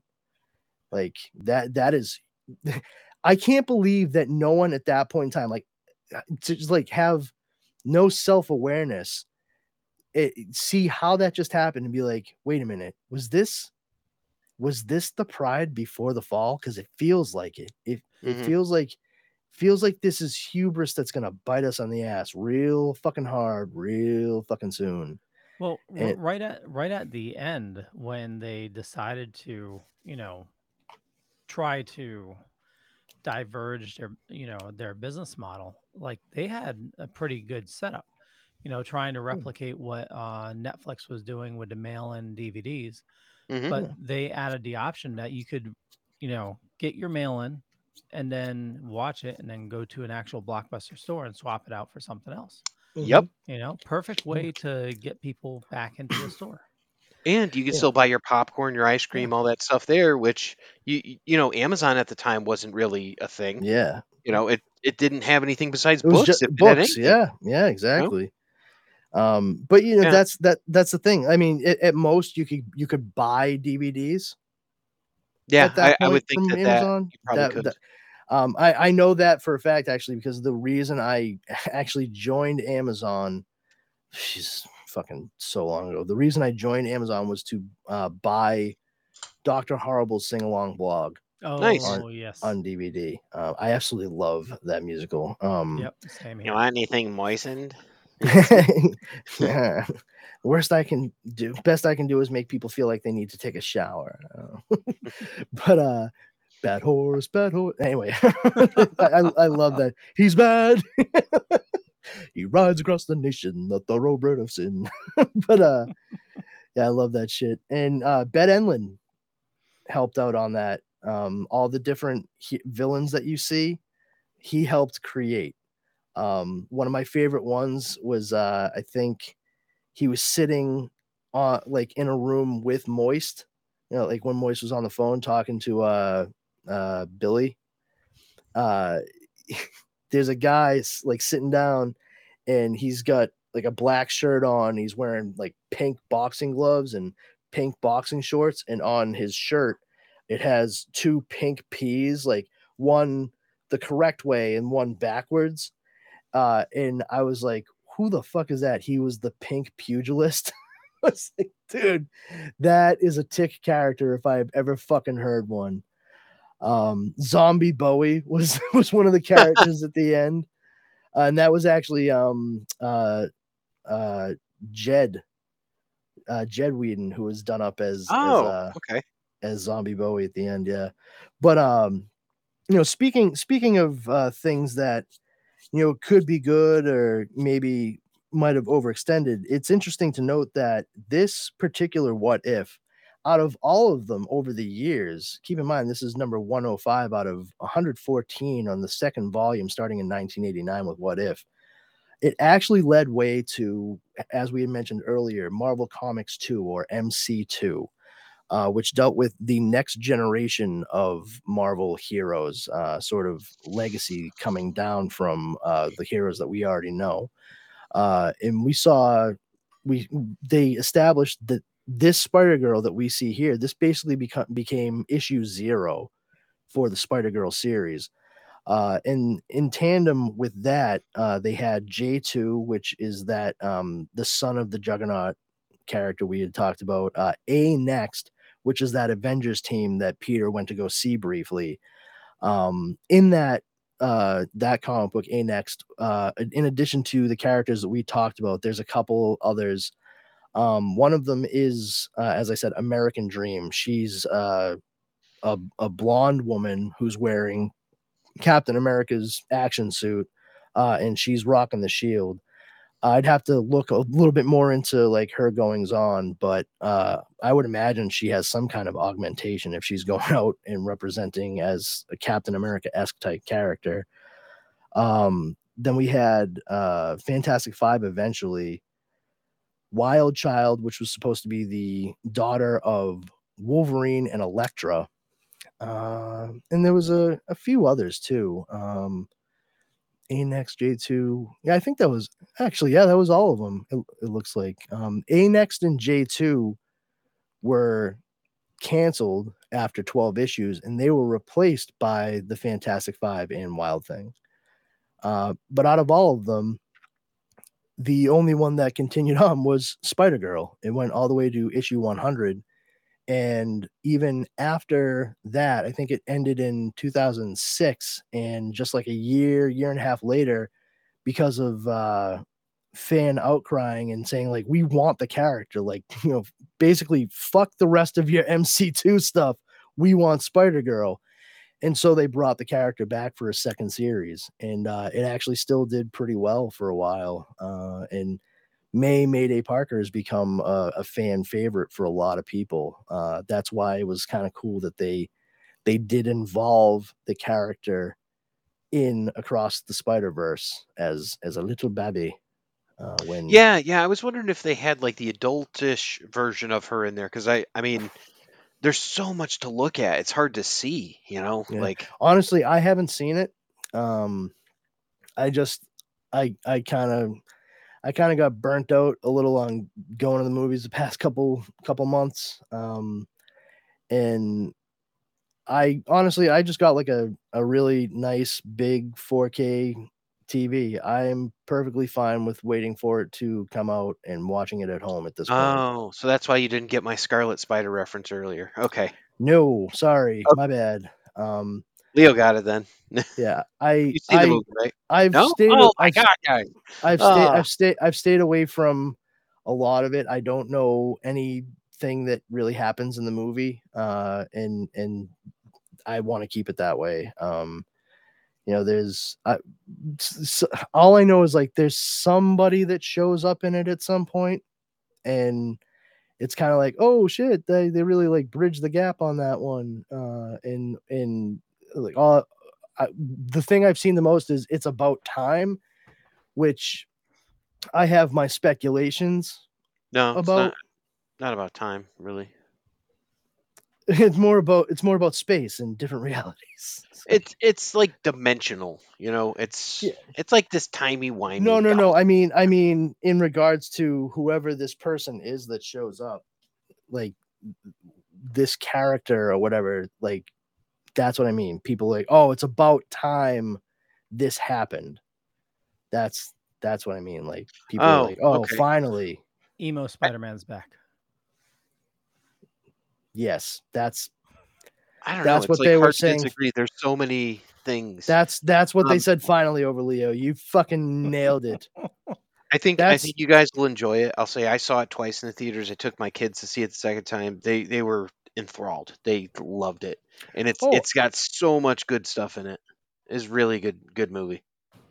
I mean, I I think that I'm going to enjoy it too. It's not because I was just like ah fuck that. No, it's just you know sometimes you know it's 2023 and i still kind of I, I get, I'm one of the few people out there, I, I guess, I don't know, that really was enjoying the fact that I could get movies at home and watch them in the comfort of my living room with my snacks and bathroom here hmm. and pause whenever I needed to. And, you know, it's all good. Like, especially when something is like a two and a half, three hour movie. Like, I'm 41, man.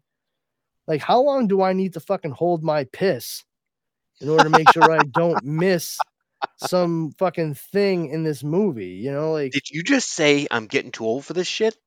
Kind of. Well, all, I, I totally... all, all, I'm real, all I'm really saying is, can we fucking bring back the intermission for Christ's sake? Like, can we, can we, can we bring that back into style? I, I don't hate that idea at all. You know, if you're gonna make movies that are fucking like three hours long, give us a fucking piss break in the middle. Didn't Titanic have one? Did it? I don't know. I never saw yeah, it. I think so. I've never seen Titanic. I well, uh, you're gonna hate how it ends.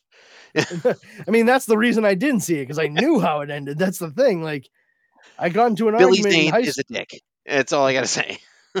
yeah, and the character he played sucked too. Yeah, exactly. Yeah, I mean, I, got into an argument in high school with a girl, like not heated or anything, but I was like, I was dumbfounded at, at, uh, at her, like her reaction altogether. She was just like, I'm going to see Titanic again this weekend. It's my, what was it? It's my 14th time. And I was like, 14th? What the fuck did you miss the other 13 times? I am so confused by that. And she was just like, it's, I just, I really like it. It's really sweet. Like, it's it's a it's a beautiful love story and i was like it's a fucking tragedy She goes, but two people fall in love. And I was like, yeah, but 1,500 people actually died. What is wrong with you? She goes, that's not really what the movie's about. I'm like, it kind of is. It's named Titanic. It's about the fucking tragedy of this thing sinking and lots of people dying, especially when there was no reason for them to. She's like, but Jack, she just she had to let Jack go. I'm like, okay, I don't know what you are talking about at this moment in time. This is this is gobbledygook coming out of your mouth to me. I don't know who Jack is, but I'm sure he deserved it. like And she could have saved him too. Hundred percent. I've actually seen a couple of different things, and uh, they've they've actually like shown that uh, because of displacement, likely he actually would not have been able to be up on that door with her. Uh, He refuses to comment to this day. Mythbusters uh, did a show about it. Oh, did And, it? Yeah. Yeah, and if they would have taken their life jackets off and used them to prop up the wood, that would have been enough to hold them both. Yeah, I'm sure. I'm sure they were they were sharp as tacks with full faculties to think of such a thing in the freezing waters next to the iceberg that just took down the ship they were in. That seems like a Grant, Kari, and Tory uh, element of uh, MythBusters. Am I wrong? Okay, I love it. I love those guys. And uh, I, I was gonna say, Brandon, I totally get what you're you're talking about wanting to watch at home because uh, um, my sister was like she needed to see Indiana Jones like opening weekend, so I took her to go see that. And there was one point in the movie where I actually thought like, oh shit, what was that? And I I thought, okay, we got to rewind. I'm like, oh shit, I'm in a movie theater. you know? Yeah, yeah. I mean, it's uh, you know, it's I I love the cinema experience. I really do, but it's tough nowadays, especially like I don't have kids, thankfully, and you know, when I go to the movies, it's it's just me and my wife, uh, and just my wife and I going. It, I mean, tickets alone are, are like forty dollars and then what you want to if you want to get snacks or something while you're there i hope you fucking brought a loan officer with you you know eh, and and just like why won't people go to theaters anymore i'm like because you're not making it worth it to go to theaters anymore We we actually got stuck on an elevator after we got off uh, seeing the Flash. You know, it's like my god but i mean it, it- but like i said the the cinematic experience there's nothing that compares to it um you know it's just i think people have gotten a bit choosier about what they're willing to go out and spend that money on Oh, totally. you know and i guess you can say a lot of us got spoiled because of what was happening during covid and the lockdown um i know i was one of them. I was i was giggling like a crack fiend every single time a new movie came out. I was like yes all for brandon. Um and oh man, another Ant Man. yes. Oh no. Ant-man and the wasp. Boo.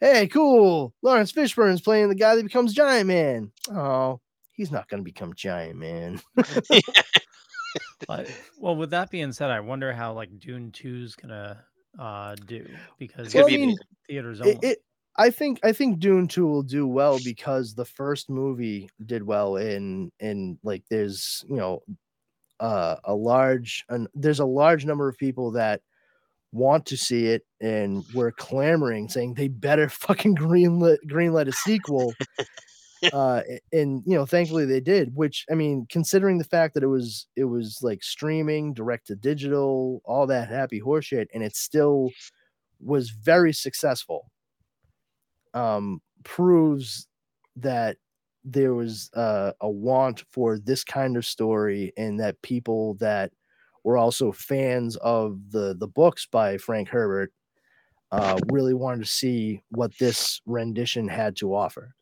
Um, and from what I am given to understand, uh, they've done fairly well with a good portion, a large portion of what the story is. Um, and they left themselves plenty of room to cover the rest of the story in in the sequel, the second part, I should say, the chapter two, if you want to call it that. Um, so I, I don't think something that was a success uh, at that point in time needs to worry about whether or not it's going to be able to get some butts in the seats. Like I know I'm probably gonna go see it in theaters, and uh, I'm not even like I was gonna say I didn't think you even liked Dune. But I'm not that big into it, but I really enjoyed that movie. And, and- Yeah. and, and honestly, like if Dara were down here instead of in bed like a normal person, um, she could tell you like when we watched it, uh, you know, I, I bought it straight away. I was like, fuck it, you know what I mean? It's 20 bucks. Like if we went to go see it and I didn't like it, it would have cost me 40, you know? So I, I bought it and, uh, we watched it and we got to the end of it. I was like, fuck, man. And she was like, what? I was like, I fucking liked it. and she's like, oh, I'm so, I'm so sorry that you liked the movie that we watched. Uh, what a, what a fucking problem for you. And I'm like, yeah, I know, I know, real first world bullshit, but still, I was like, this, this slick is so off brand for me. I don't, I don't appreciate this. And, uh, but that's the thing, like, I've always said a good story is a good story is a good story. You know, if if it's good, it really should transcend what somebody's predilection for genre or genres is. Um and for Dune, like I like sci-fi and all that stuff. Um and it's I think so, part it's such a departure though from sci-fi. It's like so it's different. sci- it's sci-fi everything. fantasy. yeah, it's yeah but but that's the thing is like it's um it's it's not exactly something i gravitate towards you know sci I don't fantasy, think it's for everyone to be honest with you. I, it's- fantasy fantasy in, yeah. in particular like i have a hard time with like wizards and warlocks and and swords and sorcery and shit like that i don't knock it for anybody else by any by any means um because everybody likes their own stuff. Um but it for me to be into it like i it kind of has to be like really up there storytelling wise. Like tell me a good story and i don't fucking care if there's like trolls and unicorns and wherever the fuck else is in it you know um but if it's bullshit and you fucking hire Uwe Boll to direct a dungeons and dragons movie i mean there's going to be problems i mean th- not the least of which is that you fucking hired Uwe Boll to direct a dungeons and dragons movie but yeah uh What, i what was wrong with Dungeons and Dragons? the the- 2001 Oh, version. oh, oh, oh, Yeah, oh. man, that's yeah not movie- not honor Oh. among thieves that i doesn't actually keep well. Actually, like I just tried to watch it again, and I'm like, wow, this is like Mortal Kombat Annihilation bad. Ooh, you know, I actually saw something on Mortal Kombat Annihilation recently, and um, that movie that was released, that was released against the director and production crew's wishes. They were still working on effects shots. Everything that was an effect shot in that movie was the stand-in effects shots for what needed to be finished. Oh wow.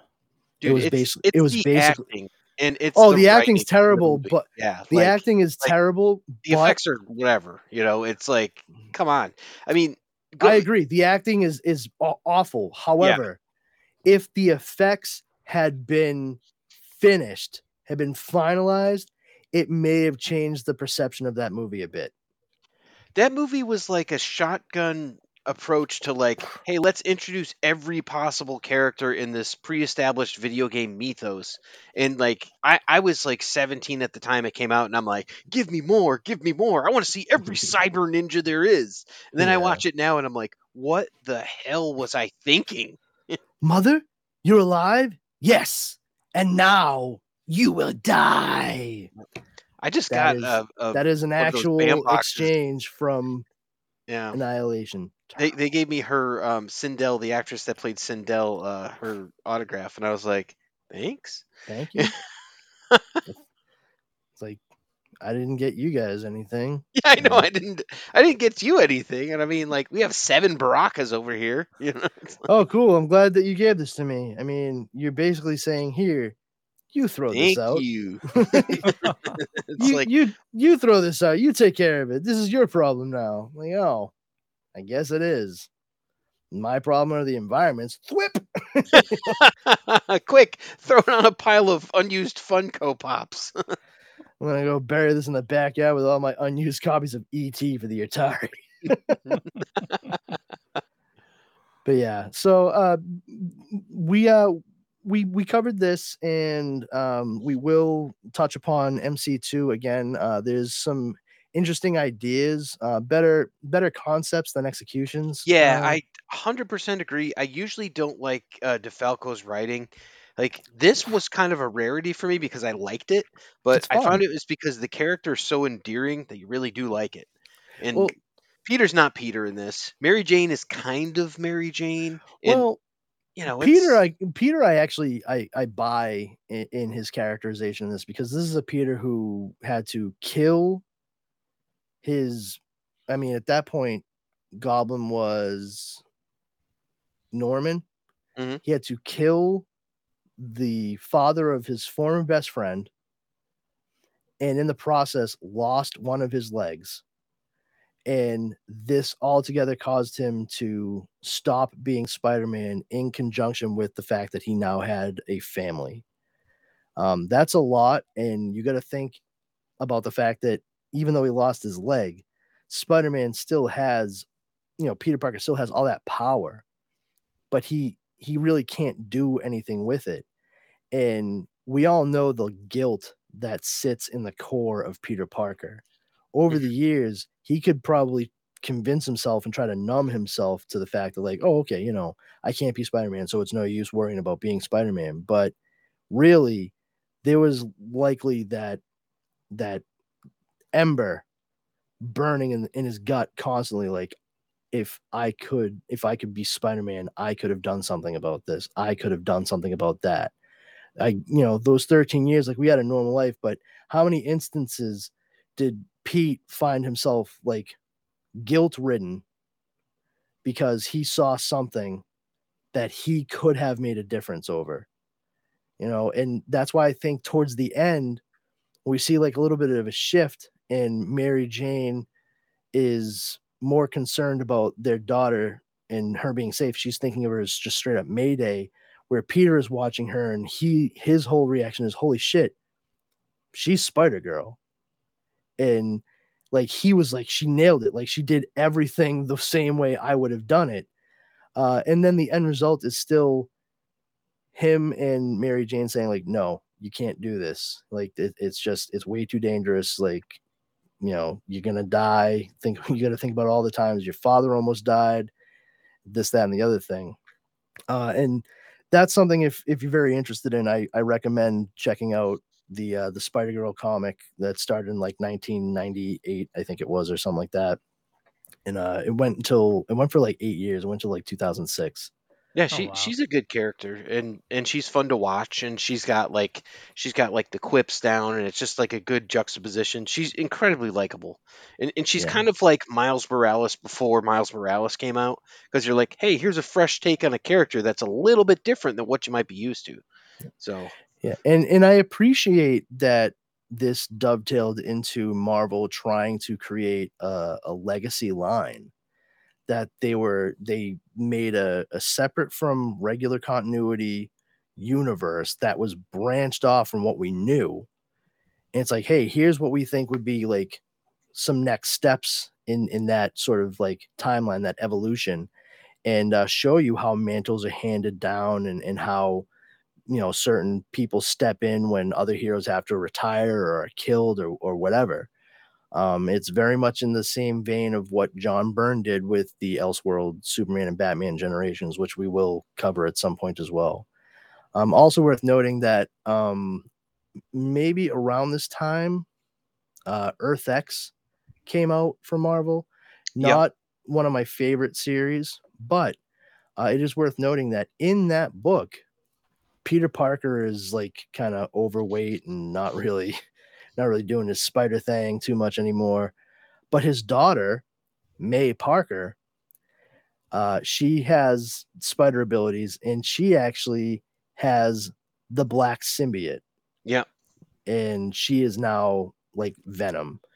Um, and it's kind of cool because her costume as as Venom, it's it's full black. Um, and it does have the spider that goes like up over the shoulders, but that's the only other characteristic of it, and it's like blood red.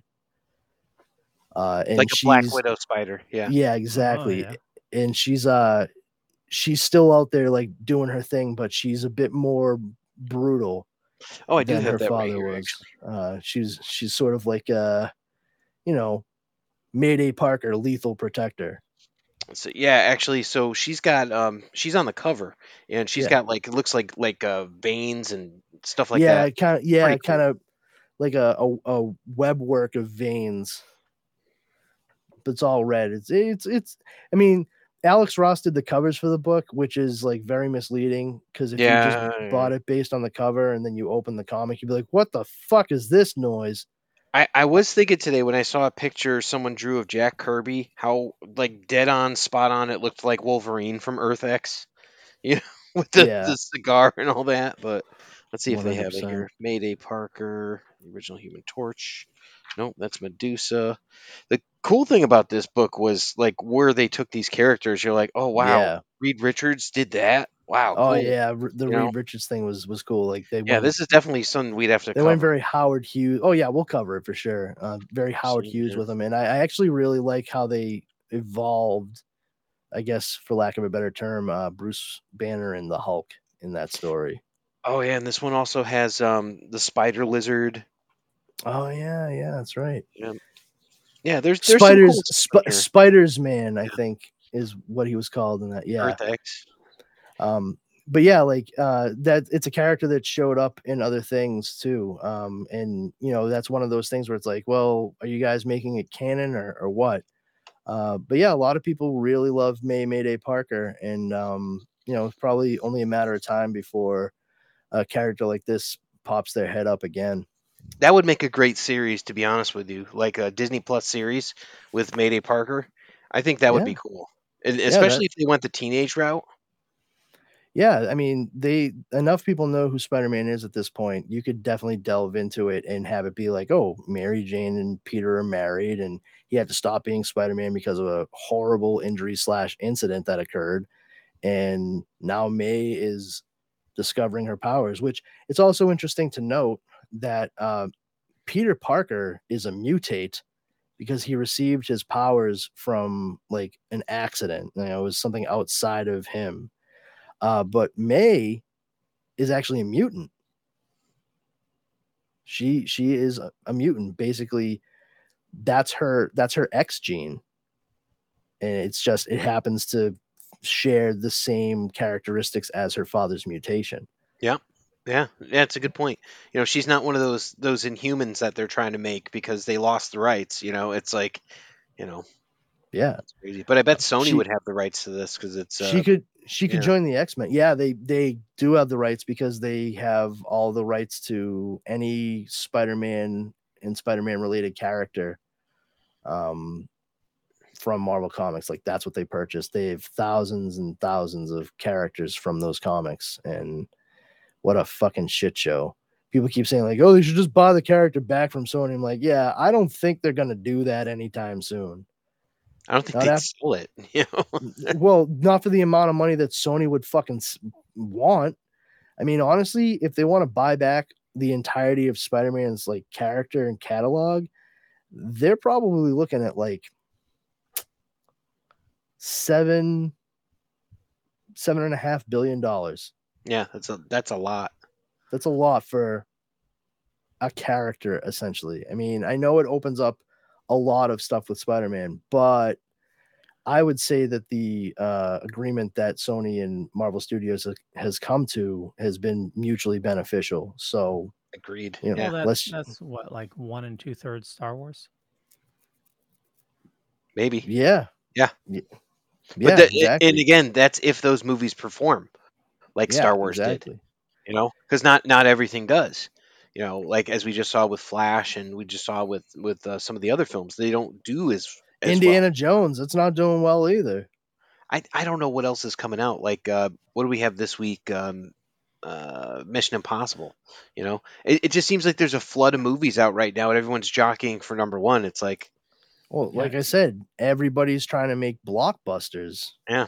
Oh, you have Oppenheimer coming out in a Uh, Yeah. weeks as well. And barbie Like- I actually, I actually do want to see Barbie. the the multiverse of barbie I, I, I, I is think true that yeah I think that looks clever. Um, Oppenheimer, to be, I I mean, I'm gonna be, I'm gonna be straightforward. Quite frankly, I, I I don't, I think Christopher Nolan is is, is a talented filmmaker, but I'm I'm never gonna go out of my way to see anything he does. And quite frankly, I was a bit put off by the man personally during the pandemic, where I mean everything was in lockdown and there was just Oh, yeah, nobody yeah. going out to do anything. And you know, HBO, granted, I mean they could have they could have worked more with the filmmakers, especially like Christopher Nolan, who they had like such a sweetheart deal with for so long. But like he seemingly was unrelenting in his his uh absolute adamance that Tenet be released on the date that they agreed upon in theaters. And all I could think about every single time I saw him complaining about the theatrical experience and and how we needed to save cinema and all that. I'm like, first of all, wow, the fucking ego on you, dude. Like your movie is gonna be what fucking saves cinema. You need to fucking like slow your roll, pal. It was such sec- a mediocre film. Oh, it wasn't good. Yeah, I, I and, No. I- and like I love like time shit. Equilibrium, dude. That's what it was I- like. Equilibrium made more sense overall, honestly. Um, but like the other thing was every single time I read something, I was all I could think about was the fucking the head of the the corporation in Monsters Inc. You know, it's just like I don't care how many moviegoers have to die to see this. Like, dude, your time travel ish movie, like, eh, it's not. It's okay. Like, relax. I don't think. I don't think it's uh the It's, thing it's that's an gonna. effects movie. It was like Gemini Man, you know, when that came out. yeah so i, I just you know personally uh, people were like oh oppenheimer that's coming out he really detonated a nuclear bomb i'm like is that supposed to impress me i mean it does leave an impression um wildly reckless i, I see i see no good reason to detonate an actual nuclear bomb for a hollywood movie. I really do not at all. Um and there's no like for anybody like well you know we wanted to make it as realistic as possible. You know don't you don't have to watch the whole thing but i would recommend watching the first like eight to ten minutes of episode eight twin peaks season three that was on showtime. That whole beginning of that episode shows a nuclear explosion go off and then the camera slowly moves in towards it and goes into the heart of the nuclear explosion and it is fucking amazing. And funny enough david lynch didn't need to fucking blow up an actual nuclear bomb to do that.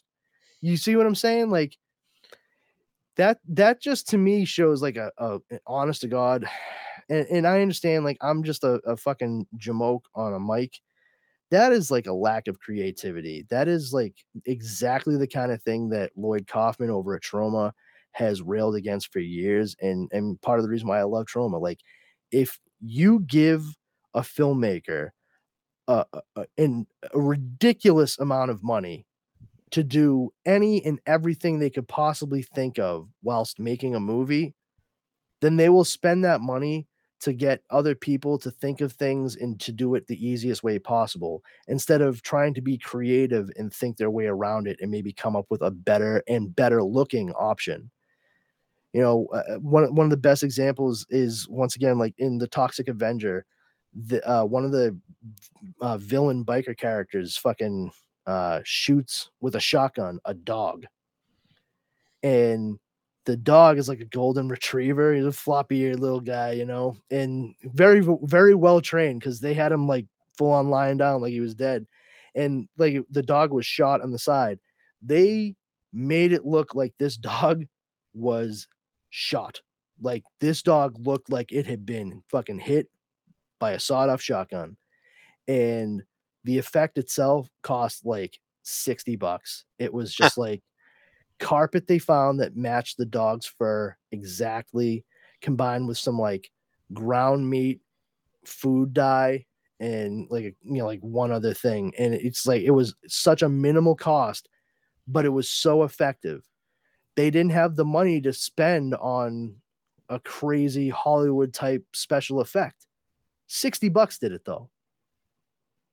You know, and and you got you got fucking Christopher. I'm gonna save cinema as we know it, Nolan. So like, oh yeah, I'm making a film about Oppenheimer, the guy that developed the first uh, atom bomb. Oh, cool, cool. So how's that going? You get a lot of you know special effects going on with that. Like, yeah, yeah, yeah. Um, but like, you know, we also working with uh, hand in hand with the government because uh, we're trying to get our, our mitts on the a nuke to drop in the desert so we can film that. Wait, what? Did, I'm sorry, what?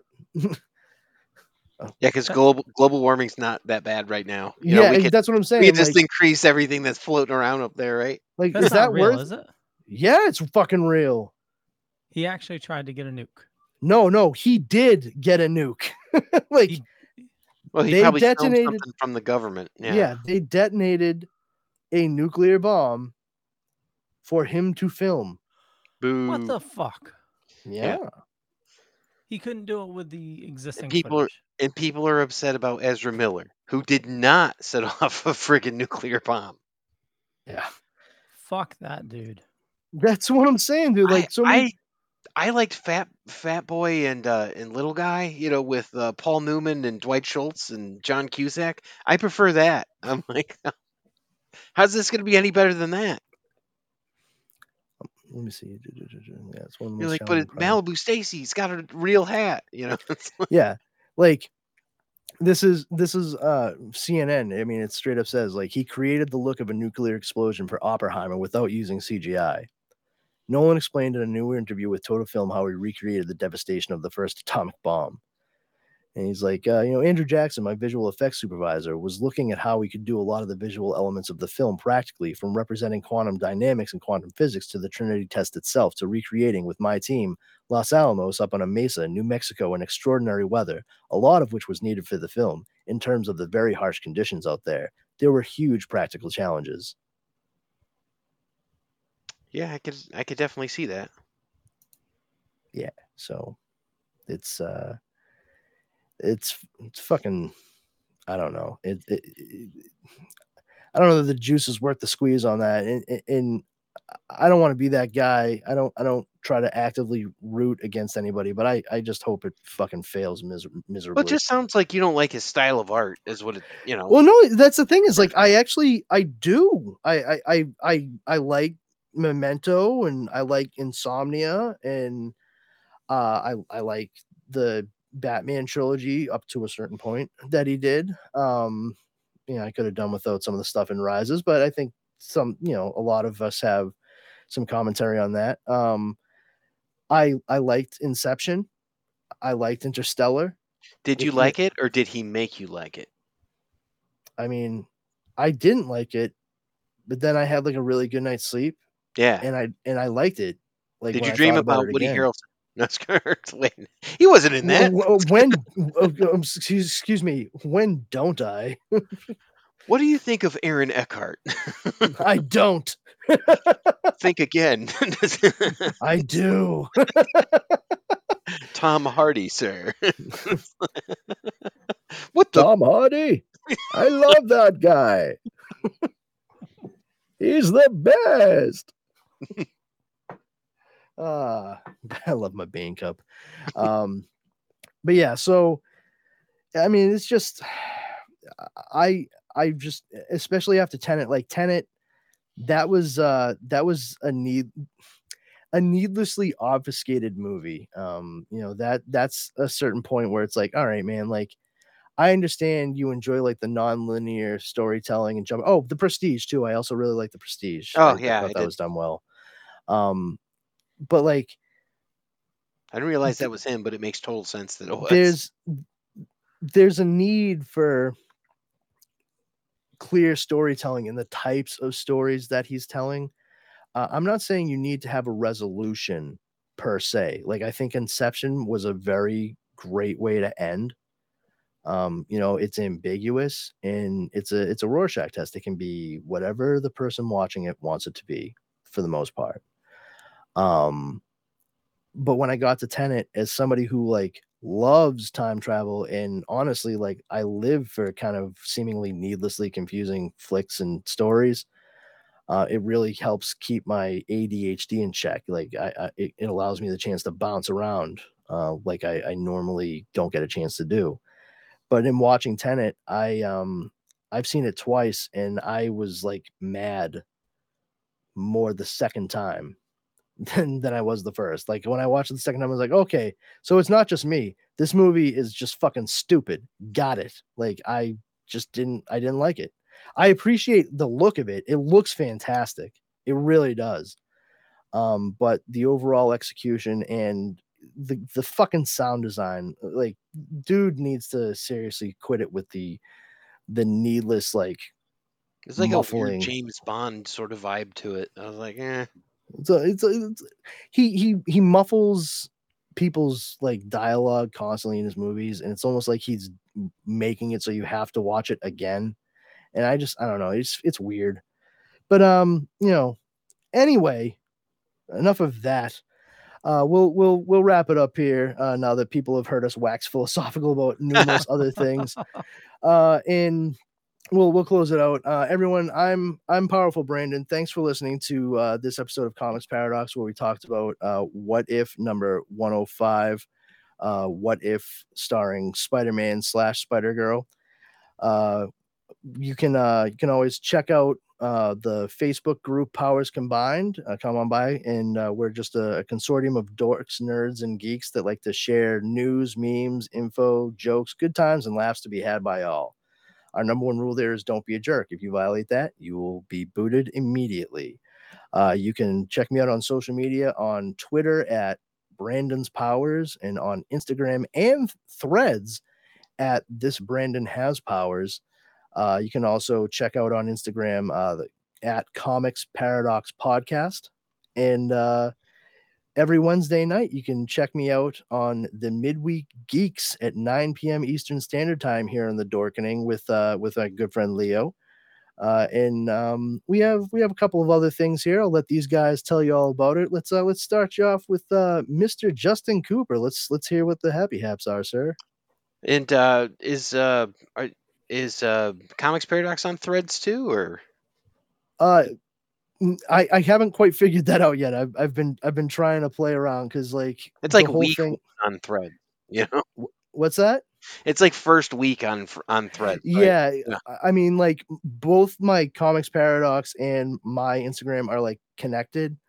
Uh, so I was able to get on threads with this Brandon has powers. I've not been able to get comix paradox on there, and I can't figure it out. Like it's really frying my noodles. So yeah, I'll I'll get there. But like you said, it's like Okay, it's week yeah. one, so I'm not overly concerned. For so if you want to check it out, go to fucking Instagram. That's Well, I'm not. I'm on not that. on, I'm not on Threads yet, but you you can check out my other show, Epic Tales from the Sewers, a TMNT podcast. Um, you know, and uh, probably coming to a Comic Con near you. Will be at Terrificon this year. Be at uh, Granite State in September, so you can check that out. Anything Ninja Turtles, we just had on uh, Fero Pe, who is the uh, artist for the Tin- Ninja Turtles and Stranger Things crossover. So a lot of lot of fun stuff over there. Check that out, and uh, you can check out my other show. It's it called Generation Playlist, where it's a podcast about making a playlist for a certain artist or musician or genre, I guess. So Nice.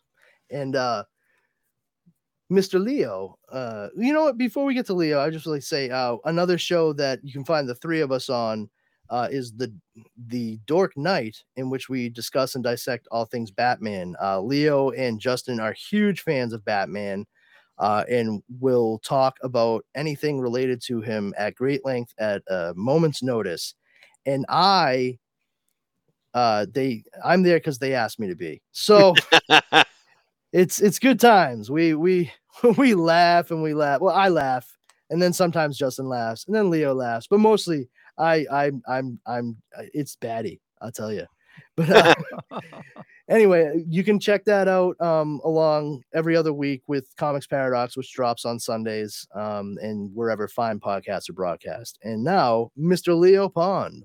Yeah, and I also hear that the Dork Knight may start doing some world's finest specials as well. So uh, look forward to that.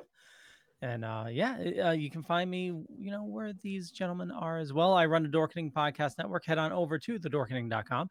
You can learn more there. I do a bunch of shows during the week. Uh, so with these fine gentlemen, you already heard what we do: Comix Paradox, The Dork Knight, uh, Midweek Geeks on Wednesdays.